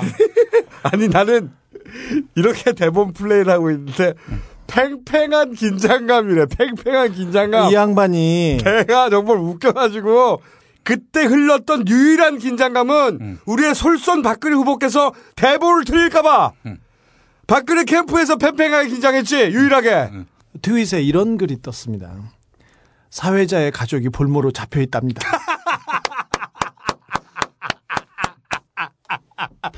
진짜 연기는 다, 다 잘하긴 잘하는데. 그러니까 근데 근데 정진홍이 명연기를 보여주니까 그때 송지연이 이런 얘기를 하죠. 이러다가 아예 못 나오시는 수가 있습니다. 이렇게 얘기하는데. 정말 짜고 치는 고스톱도 정말 아니 이 사전 대본 유출됐어 송지현 씨가 하는 대본 그대로 유출됐어 네. 거의 똑같이 했더만 트- 트윗에 다 떠돌고 그다음에 온라인에 다 나왔어요. 아, 나는 그. 제일 재밌었던 건 이거예요 어 우리 솔선 박근혜 후보께서 책을 많이 읽었다 이런 대목이 있어요 책을 많이 읽었다고 말하는 스스로 여기에 관해서는 어 전효옥 여사께서 증언을 한 바가 있어요. 그렇죠. 전효옥 여사가 이명박 대통령에게 넘어가기 직전까지 무척 가까워서 둘 사이가 음. 그럼요. 박근혜 후보와 전효옥 여사가 무척 가까웠다고. 근데 이런 말을 한 적이 있어요. 집에 갔더니 박 위원장은 책을 많이 읽는 편이 아니다. 자택에 서재에 가보면 책이 없다. 그 서재가 아니지. CBS 라디오 시사자키 정관용입니다. 2012년 3월 15일 출연분 서재에 어떤 책들이 있었는데요? 책이 일단 별로 없었어요. 음, 그래서 여기가 서재인가 제가 그 생각을 했고. 자택의 서재? 그렇죠. 예, 예. 책이 별로 없었고. 책이 별로 없었고, 통일성이 없었어요. 이책 저 책 이런 식으로? 그러니까 저희는 가끔 책을 많이 봤잖아요. 예, 예. 그런 책들이 있더라고요. 아, 증정받은 책들? 예. 증정받은 책들인데 통일성도 없다. 그래서 여기가 서재인가 하는 생각이 들었다. 이게 우리의 말이 아니야! 우리는 안 가봤으니까. 집에 가본 전용 여사의 증언이야! 저기 제가 제가 철학 책이 있고 낚시 관련한 책이 있고 뭐 그리고 바둑 관련 책이 있고 요리 관련한 책이 상어, 있고 상어에 관련된 책이 있고 예를 들면 그런 식이지 말하자면 제 아는 분이 박근혜 그 후보의 집에 몇 번 가봤는데 음. 1970년대 그대로 멈춰 있는 것 같더라. 어두침침하다고 하더라고요. 그렇죠. 최신 관련 책이 하나도 없다. 아, 요새 조명을 했을지도 모르니까 어두침침한 안 가봤을 얘기는 하지만 어쨌든 저희가 이런 얘기 했었어요. 박근혜 후보 토론 안할 것이다. 네. 어떻게든 안 하려고 할 것이다. 줄줄이 회피하고 있죠. 단일 후보가 되면 한다고 해놓고 박근혜 후보가 바로 거부했어요. 일정이 빡빡하다고. 양자 토론을 절대 안 하고 선거를 치르겠다는 거예요, 지금. 아니 미디어 선거가 사실은 보다 많은 국민에게 다가갈 수 있는 기회인데 깨끗하고요. 한 번에 천만 명 만날 수 있는데 이것보다 더 중요한 일정은 어딨어? 말도 안 되는 핑계라고. 박 후보는 저기 유세장이나 어디 그 투표할 때도 계속 관광버스를 이렇게 빌려놔요. 그러니까 관광버스 회사하고 이렇게 일정 조절 조율 이것 때문에 그런 거 아닐까 그건 생각해 볼 수 있어요. 존나 재밌으라고 한말 하는데 이 새끼야. 야 네가 해봐 대지야. 조조도 실패 이 새끼야. 아니 어, 양자 토론 말이죠. 절대 안 한다에 500원 겁니다. 왜? 하면 바로 보러라니까. 절대 안 한다에 500원 겁니다. 저는. 요 제안을 하고 싶어요. 이제 박근혜 후보께서 TV 토론이나 이런 데 나와서 본인이 얘기를 하다가 뭔가 들통이 난다. 본인의 무지함이라든가 몰 이해라든가 이런 면모가 드러날 때 TV를 보다가 꼭 조용히 어, 시청하시는 분들은 이런 얘기를 해주시기 바랍니다. 효과음으로 뽀록 뽀록 뽀록 야 이걸로 음악도 하나 만들어줘. 뽀록으로. 뽀록. 뽀록 뽀록 뽀록. 났네. 뽀록 뽀록. 이렇게 효과음을 넣어주시면 감사하겠습니다. 뽀록 났네 뽀록 났어. 야속한 그 사람. 보내주세요. 뽀록 났네 뽀록 났어. 지난 5년 전에 한나라당 대통령 후보 경선 때 두 분이 토론을 하셨는데 어, 한나라당 중진 의원이 저한테 그런 얘기를 하더라고요. 이명박이 지적이다. 박근혜와 TV 토론, 토론을 하는 걸 봐라. 토론하는 걸 봐라. 지적이고 이론적으로 사실 단일화 늦게 돼가지고 좋은 건 박근혜 쪽이에요. 네. 왜냐면은 TV 토론을 안 하잖아. 네. 토론 횟수가 줄면 음. 다 외울 수 있잖아. 통으로. 이 미국의 사라 페일린이라고 있어. 사라 네. 페일린. 멍청하잖아요. 멍청의 대명사잖아. 네. 그래가지고 이 참모들이 질문에 대한 답변을 유연하게 시- 훈련을 시키려고 하는데 안 되는 거야. 그래가지고 질문과 답변을 전체 다를 외우게 만들었어. 통으로 외우게 만들어가지고 그걸 완전히 통으로 외우는 거를 영화로도 나왔어. 게, Game Change라고 내가 보기에는 그런 일이 벌어지고 있다고 본다. 그 안에서 지금. 어, 그리고 또 하나 재밌는 게 기자회견에 대한 포맷을 바꾸고 있습니다. 신개념 기자회견을 하고 있습니다. 우리 박근혜 후보께서 10월 21일 날 정수장학회를 정리하겠다고 하다가 질의응답을 하다가 제가 질문을 몇 개 했지 않습니까? 갑자기 갑자기 훅 깔때기 들어오네. 근데 그 이, 그날 이후에 어, 질의응답을 받지 않습니다. 그러니까 어, 우리 박근혜 후보는 프롬프트를 보고 오늘은 뭐가 있다. 그래서 공약을 읽습니다. 그리고 질의응답은 다른 사람이 받습니다. 11월 6일 날 정치 쇄신안에 대한 발표를 했어요. 4년 중임제 개헌을 추진한다고. 그때 질의응답은 안대희 선생이 받았습니다. 그때 4년 중임제 개헌 추진을 할 때 그게 있었어요. 노무현 대통령이 2007년에 똑같은 내용의 개헌을 추진했을 때 우리 박근혜 후보가 반대했어. 반대하면서 자기가 참 나쁜 대통령이란 얘기 그렇죠. 근데 자기가 그걸 주장해. 기자들은 이에 대해서 묻지 않았고요. 그게 기자야? 어? 뭐야 도대체? 박근혜 후보가 앞뒤가 안 맞는 말이나 이전에 자기가 했던 말을 스스로 뒤집는 말을 하면 많아요. 질문을 해야 될 거 아니야. 왜 질문을 말이야. 안 하냐고. 질문 안 하고 나만 욕하고. 그다음에 11월 9일 날 선박 금융 공약을 했습니다. 부산에서. 근데 질의응답은 안종범 강석훈이 받았습니다. 그것도 당사에서. 어, 그러니까 후보가 기자회견을 한다고 해놓고 다 질의응답은 옆에 스텝이 받는 거야. 11일 날은 가계 부채 대책에 대해서 기자회견을 했는데 질의응답은 안종범 안상수가 받았습니다. 아, 또 재밌는 그게 게 무슨 기자회견이야, 씨. 재밌는 게 8일 날 외신 기자회견을 했는데 이날 어, 우리 박근혜 후보께서 1시간 가량 기자회견을 하면서 그 연설을 써오신 연설을 영어로 읽었습니다. 이게 유튜브에 여- 영어 잘한다 이렇게 막 올라왔는데 질의응답을 하러 간게 아니라 영어 연설문 연습해서 자기 영어 잘한다는 거 보여주러 간 거거든. 그렇죠 사진 찍으러 간 거죠. 근데 질문을 4개 받았는데요. 어, 그 요미르 신문 기자가 독도하고 위안부 얘기하면서 한일 관계에 대해서 얘기했어요. 경색된 한일 관계를 어떻게 하느냐고 했더니 뭐라고 했냐면 또 어, 이게 역사와의 화해라는 게 한없이 기다릴 수가 없습니다. 그분 그러니까 이, 이 역사와의 화해를 할 수 있는 지금이 마지막 어, 기회가 아닌가. 그래서 그런 것을 좀 어, 잊지 않고 꼭 좀 생각해 주시면 좋겠다 하는 게 바람입니다. 올바른 역사 인식 그리고 역사의 화해. 박근혜가 이런 얘기를 하니까 외신 기자들도 웃었답니다. 그리고 마지막 질문으로 한중 관계를 어떻게 발전시킬 것인지 18차 당대회가 열리고 시진핑이라는 새로운 지도자가 나오지 않습니까? 그래서 그 얘기에 대한 질문을 했더니 이렇게 얘기합니다.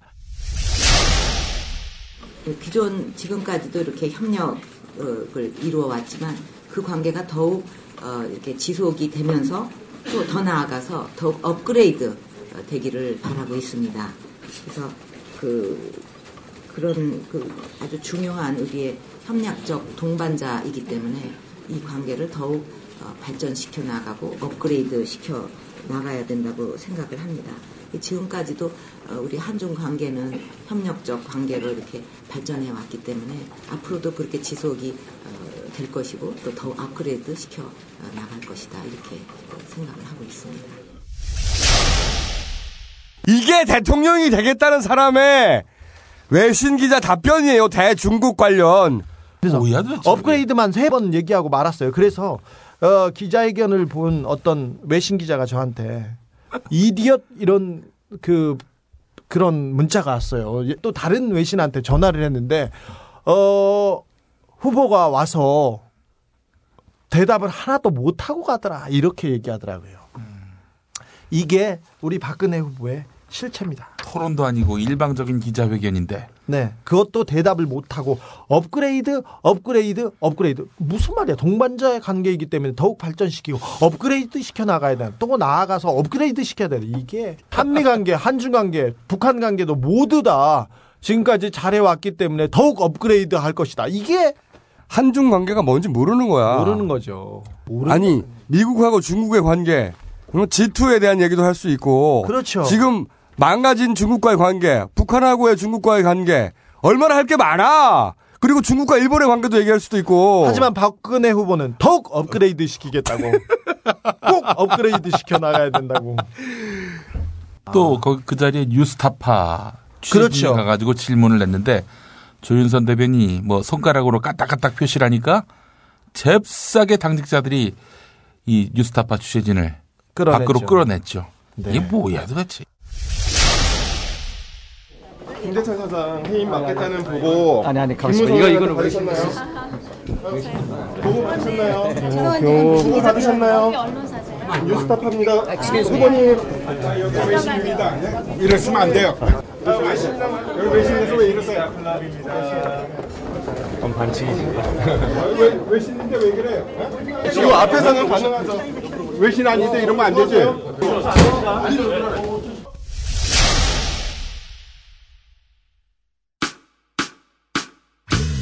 애청자 여러분과 함께 부르는 노래 조영찬 작사 작곡의 투표가 좋아요입니다.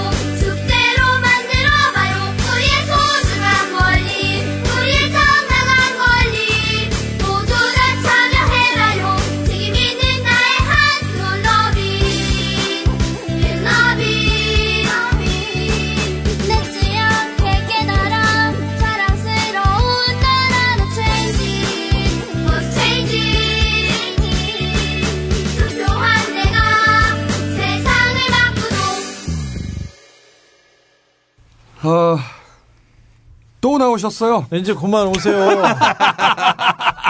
정봉주와 그 변변찮은 친구들 중에 넘버원 정청래 의원님 또 부르지도 않았는데 스스로 소개는 하세요. 안녕하세요. 대한민국 최고의 열장 정치인, 촌철살인 기절광풍, 삼더이즘과 사케이즘의 창시자, 중문현 부소장, 앞으로 크게 될 사람 정청래입니다. 반갑습니다. 난 저게 제일 웃겨. 앞으로 크게 될 사람. 이 배경음악은 저희가 준비한 게 아닙니다. 본인이 휴대폰에 넣고 다니면서 아. 이 얼짱의 뜻을 잘 모르는 사람들이 있더라고요. 얼굴 짱큼. 얼굴 짱 크다고 얼짱이라고 스스로. 아 근데 요즘 있잖아. 네. 중문현 부소장을 맡았는데. 중문현? 어, 중문현. 어, 뭐 중국 문화연구소? 아니 아니 중요한 문제 연구소. 네, 부소장. 자 오늘 그러면 네. 중요한 문제 뭐를 하시려고 나오셨어요? NLL. 이 NLL은 사실상 네. 끝난 문제 아닙니까? 아니 근데 이 문제가 불거진 게 국정감사장에서 예, 문헌에 기초하지 않고 루머에 기초한 것 같아요. 그래서 이름을 정루머로 바꿔야 돼. 이분이 이렇게 주장했어요. 노 전 대통령과 김정일 위원장이 2007년 10월 3일 3시 백화원 초대소에서 지금부터 중요해. 단독 회담을 했고 음. 회담 녹취록은 통전부가 음. 비밀 합의 사항이라며 우리 측 비선 라인과 공유했다. 이렇게 주장했어요. 어. 그리고 요 단독 비밀 회담에서 노무현 대통령이 NLL 포기 발언을 했다. 이게 이제 주장의 전부입니다. 음. 전부인데 지난달 29일 음. 국정원 국정감사가 있었어요. 그렇죠. 직접 물었죠 원세훈한테. 내가 직접 물었지. 비밀 회담 있었냐? 음. 없었다. 비밀 합의사항 있었냐? 당연히 없다. 비밀 회담이 없으니까 비밀 합의사항이 없어. 그렇지. 그리고 북한의 통전부에서 전해진 녹음 있냐 없냐? 없다. 그러면 상황 종결돼야 되는데. 상황이 상황이 종결돼야 돼. 이게 사실이 중요한 게 아니라 이거 뭐 논란이 선거- 중요한 거지. 그렇죠. 선거 전국에 자, 그러니까 논란거리로 만드는 이걸 거 정리하면? 이런 거예요. 단독 비밀 회담이 있었다. 네. 이 회담 자체가 없어. 그러니까 비밀 회담이 없었고 네. 비밀 회담이 없었으니까 비밀 녹취록이 없고 네. 비밀 녹취록이 없었으니까 정문호 의원의 주장은 사실이 아니고 아니야. 아니 근데 이제 정상회담 대화록은 존재하는 거지. 네. 그런데 자꾸 새누리당은 공개하자 공개하자 그래요. 그런데 국정원의 확고한 방침이 공개 불가예요. 공개할 수 없다는 걸 새누리당이 알기 때문에 공개하자고 하는 거지. 그렇죠. 이게 사실은 콤비 플레이죠. 이쪽에서 공개할 수 없다고 하고 그리고 새누리당에서 마치 그게 나오면은 자기들한테 유리한 진실이 밝혀지기라도 할 것처럼 공개를 요구하고 지금 그러고 있지 않습니까? 그렇게 플레이를 하는 거죠. 네. 그런데 만약에 여야가 합의해서 보자고 하면 볼 수 있잖아요. 정보위 안에서는 볼 수는 있지 않습니까? 자, 그래서 네. 정보위에서 그 요청하시 그래서 이렇게 했어요. 그 기록을 한 사람, 네. 아. 김만복 전 국정원장을 그렇지. 정보위 비공개 네. 회의에 증인으로 채택하자. 그렇죠. 그럼 되지. 그래서 제가 제안을 했어요. 예, 예. 잘하셨네. 제안을 했어요. 그랬더니 윤상현 간사, 네. 새누리당, 네. 오케이. 오케이. 서상기 정보위원장, 오케이. 당연하지. 그래서 합의를 했어요. 네.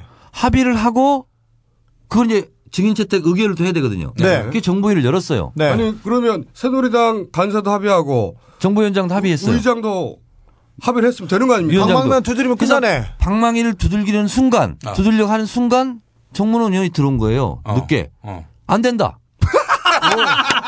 왜요? 아니 왜 안 돼? 안 된대. 그게 진실이 밝혀질 일인데. 그냥 김, 기록한 사람을 불러서 그때 뭐뭐 기록했냐라고 물어보면 되잖아요. 네. 근데 김만복 국정원장을 국정감사 증인을 채택하려고 한 순간 정문원 의원이 뛰어들어와가지고 안 된다. 아니 그러니까 새누리당 간사와 새누리당 위원장이 오케이 한 것을 오히려 이 네. 문제 제기를 했던 정문원이가. 정문원 의원이 들어와서 막았다 이거죠. 그렇죠. 나중에 이유가 뭐예요? 위원장하고 네. 새누리당 간사가 상당히 겸연쩍잖아요. 네. 저하고 합의를 했는데 그러니까. 그래서 죄송하게 됐다고. 왜요? 왜? 이유가 뭐래요? 도저히 안 되겠다고. 정문원 의원이 저렇게 하니까. 아니 이게 정문원 의원은 진실을 알고 싶지 않은 거지. 음. 아니 정문원 의원이 진짜 진실이 밝혀지는 걸 두려워하는 거지. 두려워하는 거. 그런 거죠. 이건 나 혼자만 분석한 거야. 어떤 거냐면 네. 불안하다. NLL 이 문제가 네. 지금 클리어하게 정리가 됐어요. 노무현 대통령이 그런 발언하지 않았다. 근데 클리어하게 정리됐다는 거를 사실은 지상파나 네.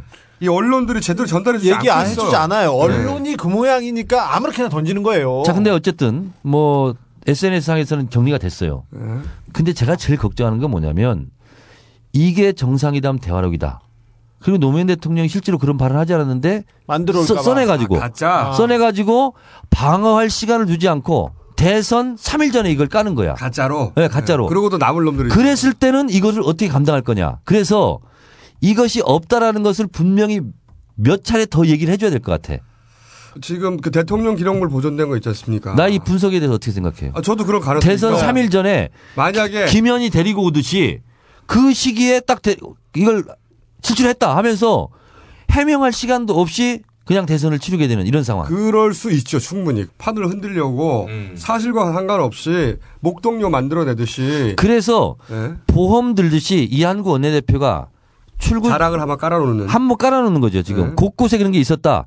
3일이 아니라 조작된 거. 일주일 전에 네. 공개하더라도 기록은 국정원과 그 대통령 기록물 보관소에 있지 않습니까? 네. 30년 동안 못 보게 돼 있죠. 근데 거- 네. 그걸 야당은 볼 수가 없잖아요. 네. 볼 수가 없으니까 만약에 이거다 하고 깠는데 그게 가짜야. 네. 가짜인데 진짜를 확인할 수가 없으니까 네. 야당 쪽에서는 네. 그런데 그것 때문에 대선이 불리하게 치러졌어. 그리고 네. 만약에 박근혜 후보가 당선이 돼버렸어. 이것 때문에 그런데 결과적으로 나중에 가서 그게 사실은 저기 BBK 조작 편지 보십시오. 대선 직후에라도 잘못 알았다라고 네. 꺼내놓아봐야 대선은 끝났는데 그럴 수 있죠. 그러니까 그렇게 생각하고도 남을 애들이죠. 2007년도에 BBK 이 문제를 가지고 이 사람들이 재미를 봤듯이 이번 그 NLL 관련해서 정상회담 대화로 가지고 이렇게 장난칠 소지는 있죠. 남아 있죠. 있다. 예.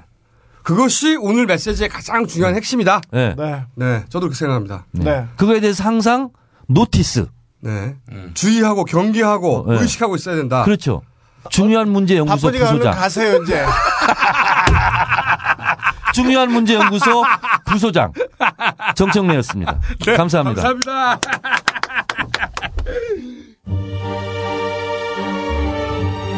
가서 헌법 건드리지 말고 와라. NLL 문제 얘기죠. 내 마음대로 자대고 쭉 꺾고 내려오면은 제가 내려오기 전에 우리나라가 발칵 뒤집어질 거 아닙니까? 좌파 친북 대통령 노무현은 돌아오지 마라. 북한에서 살아라. 이렇게 플랜카드 붙지 않겠습니까?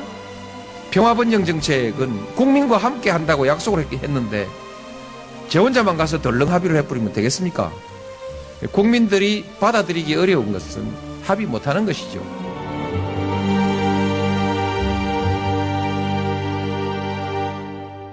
단일화.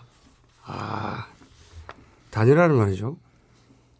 굉장히 어려운 거야, 이게. 특별히 이번에는 그랬습니다. 더 어려워. 원래 선거는 쉬워. 선거는 나쁜 놈! 무찔러! 그럼 끝이잖아. 이 단일화는 무찌르지 않고서 한 사람만 남기는 예. 졸라 이율 배반적인 과정입니다, 이게. 단일화를 과거에 10년 전에 한번 겪었는데 노무현 정문준 때. 정몽준 때. 그때는 쉬었어요. 사실은 정몽준과 노무현은 가치와 철학이 완전히 달랐기 때문에 당시 사실 등에 칼 꽂고 난리도 아니었어. 아우. 제가 그때 정몽준 마크맨이었어요. 그때 봤었는데 창과 칼이 마구 오가고 낮에는 노무현 캠프에서 일하던 분들이 밤에는 정몽준 캠프로 넘어와 가지고 서로 작전을 알려주고 서로 비방하기 시작하고요. 그리고 반대로 낮에는 정몽준 캠프에서 일하던 분이 밤에는 어 노무현 일식집으로 넘어와서 거기서 또 작전을 해서 아주 야, 짱깨집에서는 노무현, 일식집에서는 정몽준. 그렇죠. 밥집마다 달랐어. 그래가지고 민주당에서도 자기 당의 후보 아니야 노무현. 음. 자기 당의 후보를 밀어내고 후단협, 후단협, 그 빛나는 뭐 후단협. 정몽준한테 붙고 아주 생 난리도 아니었어요. 어, 그때는 진짜로 총칼이 그냥 마구 날아다니던 그런 전쟁터였어요. 정말 지저분했는데 그래서 한 후보가 결국 떨어져 나가도 아무도 슬퍼하지 않았다고. 그렇죠. 왜냐하면 완전히 다른 가짜 철학을 가졌기 때문에 예. 서로 슬퍼하지 않았어. 근데 이번에는 가짜 철학도 비슷해. 음. 지지율도 비슷해.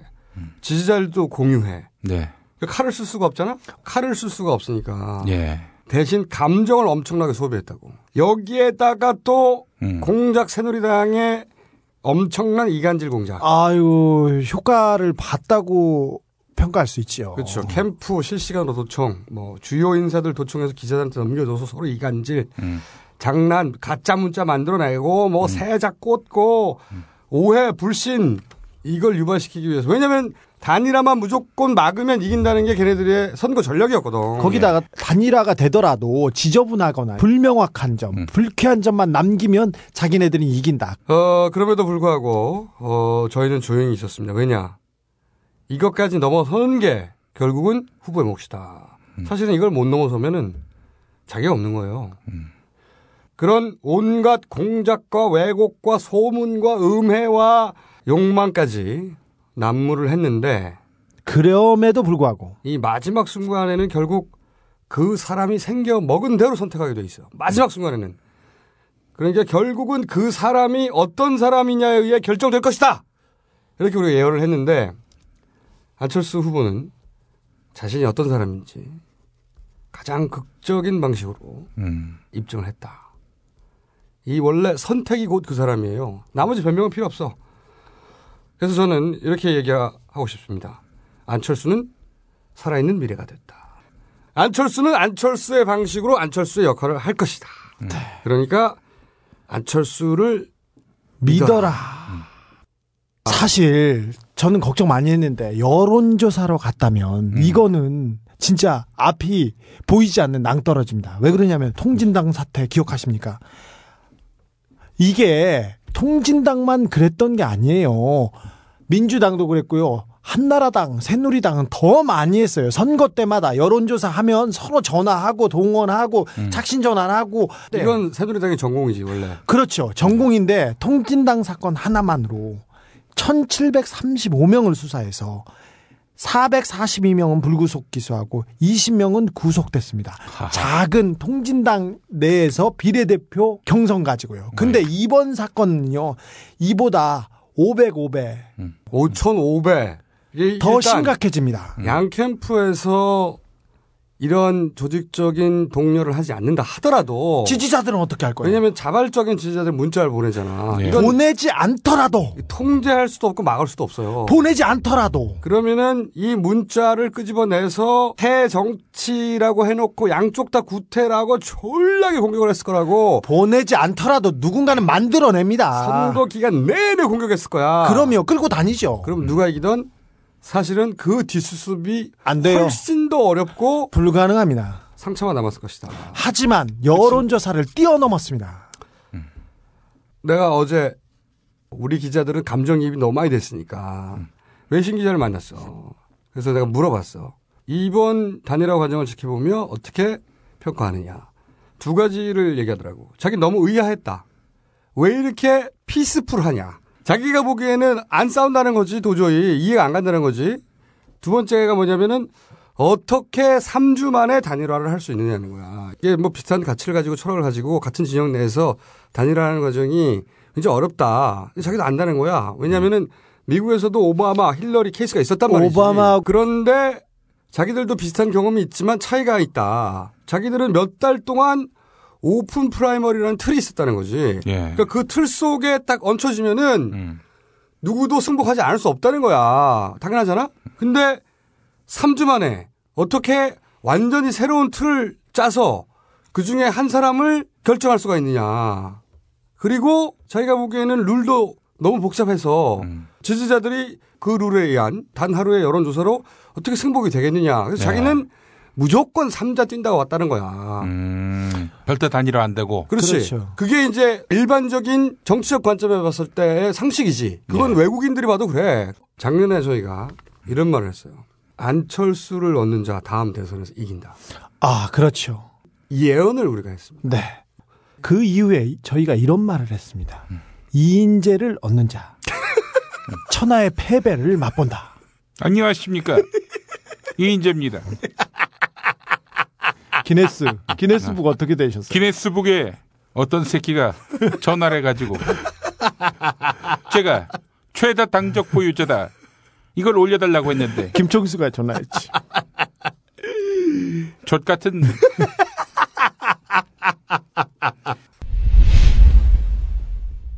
자, 23회 숙제들 일단 마무리했고 오늘로 며칠 남았지? 예 12월 2일이니까 17일 17일 있으면 이제 자유입니다. 해방입니다. 우리 각하한테서 이제 벗어날 수 있는 날이 얼마 남지 않았습니다. 이 얘기부터 해야 될 것 같아요. 지난 지방선거나 총선 때 그런 이야기들이 이 인터넷 게시판에 드물지 않게 올라왔었다고. 아니 우리 회사는 이상합니다. 오늘 하필이면 연수가 잡혔어요. 오리엔테이션, 교육, 그리고 해외 교육을 막 보내는 데도 있어서요.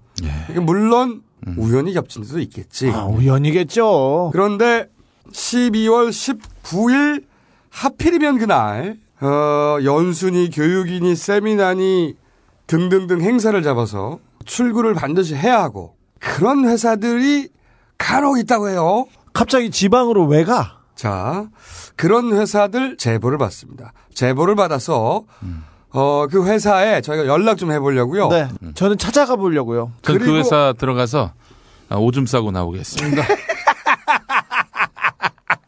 돼지 새끼. 저 당뇨입니다.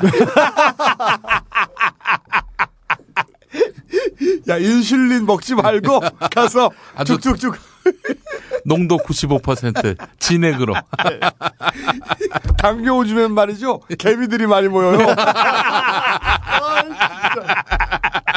에이, 야, 왜 그래?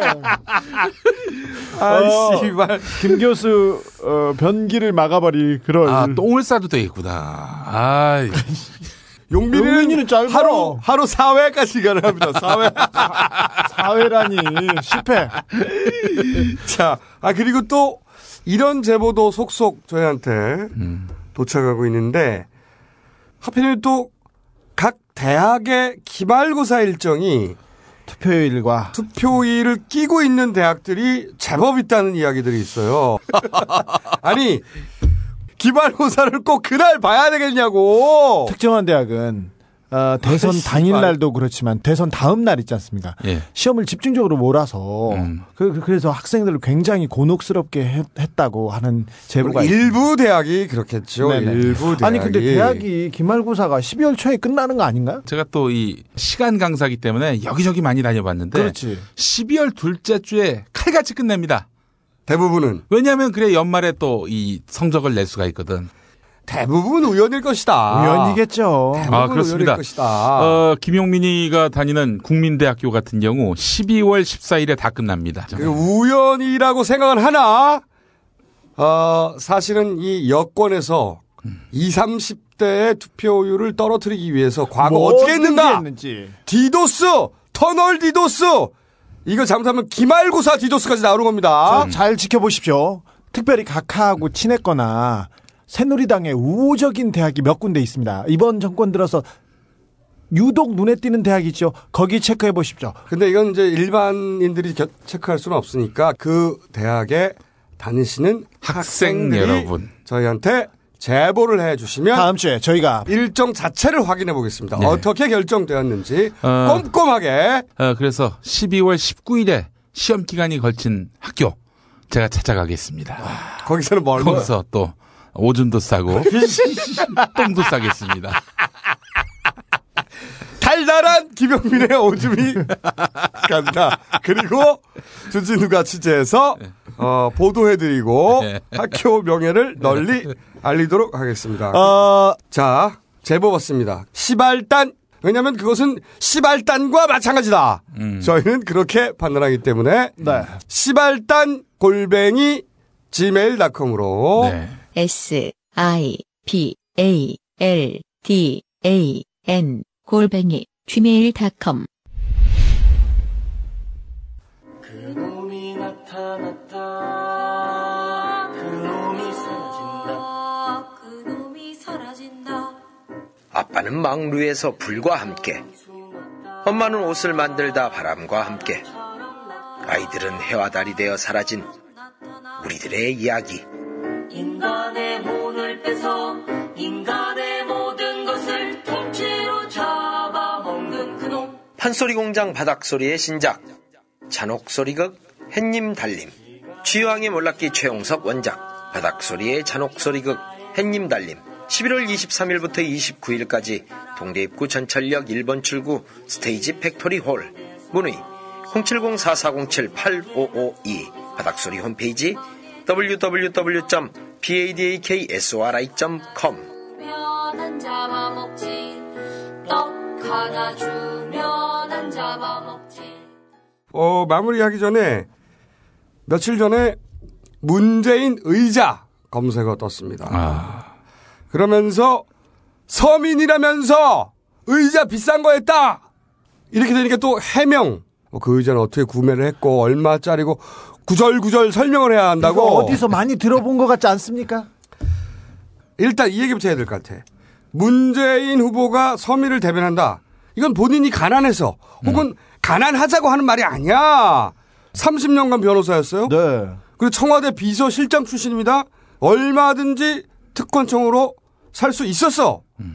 얼마든지 특권층으로 살 수 있는데도 불구하고 사사롭게 자기 이익을 최우선으로 살지 않는다. 이런 의미에서 서민의 후보라고 하는 거야. 근데 진보 진영의 후보들은 말이죠. 항상 이렇게 당해왔어. 의자가 비싸다. 안경이 비싸다.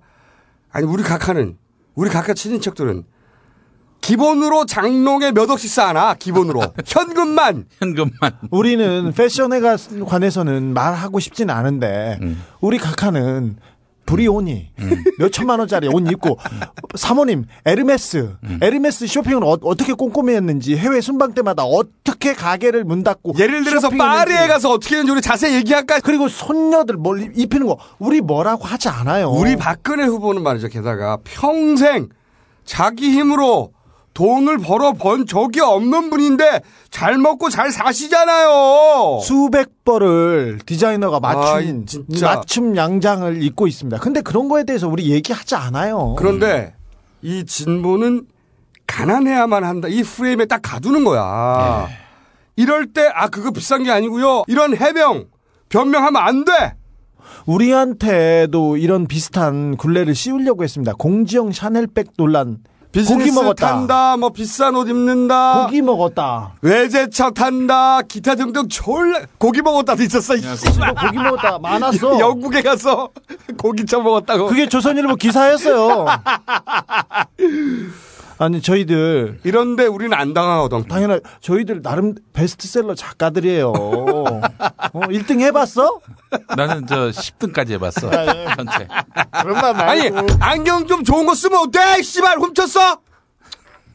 씨발 새끼들 진짜. 저기 그 정치를 네. 그만두겠다고 양산에 있는 산골로 들어갔을 때 문 후보 댁에 가본 적이 있었는데 의자가 많았어요. 네. 근데 사모님이 예. 이 어디서 하나씩 둘씩 네. 모으셨대요. 그래서 감각에 대해서 그때 얘기했었어요. 근데 어디서 중고로도 모으고 어떤 누구한테도 받아오고 해서 몇 개 가져다 놨는데 그거 하나 트, 트집 잡는데 웃겨요. 아니 의자를 훔쳤거나 아니면 씨발 그 의자를 산 돈을 훔쳤거나 아니면 그 돈을 어디서 삥 뜯었거나. 아니 저쪽에서는 어디서 삥 뜯고 공짜로 받고 불법 자금 받아놓고. 저또 씨발. 방송국을 삥 뜯고 신문사를 삥 뜯고 어? 아니 전두환한테 받고. 그렇지. 아니 집을 공짜로 받아서 세금 한 푼 안 내놓고는 그 우리 박근혜 후보께서는 말이죠. 집을 그냥 받으셨어 그리고 차한테도 불법 자금 받았잖아요 지난 선거 때. 그러니까. 아니 이게 기사가 돼야지. 어떻게 씨발 어디서 중고로 얼마나 샀는데 그게 원래는 얼마짜리여가지고 이게 어쩌고저쩌고. 저또 의자가 비싸요! 씨, 저는- 안경이 비싸요! 그래 저는- 비싸다 이 새끼들아! 저는 깜짝 놀랐어요. 또, 또. 문재인 의자왕 그래가지고 네. 이게 뭐지? 이렇게 생각했는데. 아니, 이 프레임이 딱 가두는 거예요. 그리고 이런 거는 딱 하루짜리거든. 음. 근데- 하- 하루짜리 치고 빠지는데 그때 기사가 딱 이렇게 나옵니다 문재인 해명 이 자체가 선거는 원래 기세 싸움이고 음. 원래 심리전입니다. 어, 상대방을 수세적으로 만드는 공격들을 계속 해대요. 이게 특기야. 근데 새누리당에. 새누리당의 특기인데 쪼잔하고 치사한 공격을 계속하지 않습니까? 그런데 이런 쪼잔한 공격을 말도 안 되는 공격을 포털에서는 메인에다가 하루 종일 띄워놓습니다. 바로 그게 문제예요. 예를 들어서 진짜 문제가 그거야. 우리 박근혜 후보께서 셀프 토론회 혼자 마임 토론. 하셨잖아. 그때 솔선을 수범한다고 네네. 사자성어를 인수분해 미분한 다음에 다시 적분하시는 아, 순식간에 그런데 사실은 만약에 그거를 문재인 후보가 이렇게 했다. 그러면 포탈의 탑에 솔선을 수범 떴을 거야. 조중동- 기사 마구 쏟아졌을 조중동 거야. 일면감이죠. 그런데 옛날에 검색에 안 올라. 반면에 이 의자는 말이죠. 계속 시발단이 조직적으로 유포했어. 근데 이게 바로 기사화되고 검색어 하루 종일 올려놔요. 짜고 치는 고스톱처럼 짝짝 맞아 이게. 그렇죠, 그렇죠, 그렇죠. 기사 됐으니 검색어 올랐다 이렇게 말하는 네. 거거든. 네. 자, 양 후보가 작은 논란이 되는 어떤 행위를 했을 때 그 행위가 검색어로 오르냐 오르지 않느냐 자세히 보세요. 박근혜 후보 쪽에 논란들은 검색어에 안 오르고 있어요, 계속. 씨발. 그리고 나서 박근혜 후보의 토론회 기사 봤어? 나온 건 나중에 긴장감 팽팽. 저런 말도 하더라, 누가. 야, 짜고 치는 고스톱인데 혼자 쳐도 돈을 잃냐고. 씨발. 그런데 기사화가 안 돼. 그냥 그걸 못 본 사람들은 연합뉴스 기사 보잖아? 엄청나게 팽팽한 긴장감 속에 토론이 진행된 것처럼 기사를 소설을 써놨어, 소설을. 연합 특별히 이 정권 들어서 연합에 어, 교묘한 통신사지 않습니까? 예. 교묘한 어, 정권 편들어주기 예. 이거 진짜 심각합니다. 그- 언론인이 할 때 진짜 심각, 심각합니다. 연합뉴스가 1년에 300억을 정부로부터 지원받습니다. 자, 박근혜 후보가 어떤 화제가 될 만한 실수를 하더라도 검색어 탑에 계속 오르는지 안 오르는지 자세히 보십시오. 음. 자, 이런 조작들, 공작들, 이번 대선에서 정말 큰 문제예요. 안철수 후보 사퇴 직후에 박근혜 43.4, 문재인 37.6이라고 하는 SBS 여론조사가 그 다음날 하루 종일 포탈 탑에 걸려 있었어요. 네네. 박근혜 후보께서 이기는 걸로 나와서 말이 안 되는 게 아니라 43이면 원래 나오던 수치고 문재인 37이면 나머지 날라간 거야. 이게 어떻게 된 거냐? 바로 다음 날이었기 때문에 안철수 후보의 사태를 모르는 사람들이 그때까지도 있었어요. 어떤 뉴스가 모든 국민에게 동시에 도달하는 게 아니라고. 당연하죠. 그러니까 이 37.6은 그 사실을 모르는 사람들은 빠진 거라고. 예. SBS 조사에서 안철수가 사퇴했다는 사실을 거론하지 않았어. 이것이 실수건 그 여론조사에서 당연히 거론해야 되거든.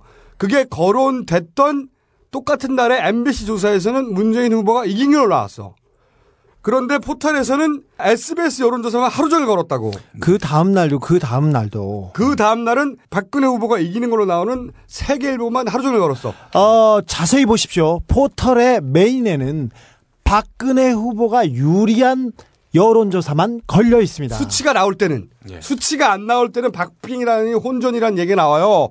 수치가 나오는 것은 박근혜 후보가 이기는 때만 수치를 거는데 그게 초반 가장 중요한 때지. 사람들이 가장 궁금해할 때 그때 SBS가 실수를 했건 의도가 있었건 그게 중요한 게 아니야.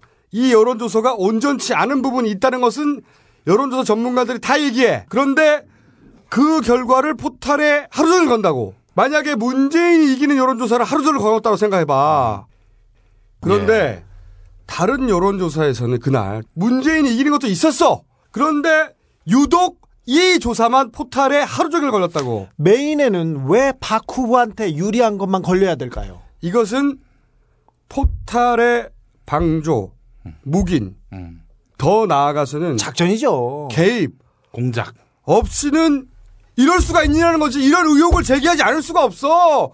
이렇게 초반 소위 말해서 밴드웨건 차단. 단일 후보의 밴드웨건을 차단해 버리면 어떤 일이 발생하느냐? 사람들이 아 지는구나. 초반 밴드웨건을 차단하려는 의도가 있었다라고 나는 전락에 강하게 추정하는 바이며 사람들은 기대를 갖다가 희망을 품다가 이런 결과를 보면 낙담하게 됩니다. 그때를 차단했다. 어, 여기에 포탈이 과연 어느 수위까지 방조무긴 혹은 더 나아가서 개입했냐 하는 우리의 강력한 추론과 추정은 앞으로 꼭 밝혀내고 말겠습니다. 자세히 보시면 요즘은 보입니다. 점점 더 심해지고 있어. 네. 단순히 미디어 환경이 불리하다. 음. 사실은 진보 보수 매체 이 진영의 비율이 한 7대 3, 8대 2 정도로 한쪽이 불리하잖아. 예. 그런데 이것을 다시 유통시키는 포탈이 이런 식으로 음. bias가 걸리면 정말로 불리한 환경에서 싸우는 거예요. 굉장히 그렇죠. one side합니다. 음. 9대 1 정도라고 봐요. 저는 진보 보수가 음. 진보는 10 정도 되고요. 보수의 힘은 90 정도 된다고. 이렇게 매체와 음. 그리고 환경이 지독하게 편파적이다. 네. 이걸 기억해야 됩니다. 예. 네. 이렇게 일방적으로 불리한 매체 환경 속에서는 스스로 뭐가 진실인지 끊임없이 찾아야 돼. 그리고 스스로 다른 사람들한테 알려줘야 돼. 음. 매체만 불공평한가? 기관도 마찬가지. 정보기관들 선관위 토론회 규칙 만든 거 봐. 선관위는 음. 선거를 관리해야 될 심판인데 언제부터는 선수를 박근혜 후보만 있어요. 관리하고 있어요. 선관위가 네. 선대위야 선대위. 아니 보십시오.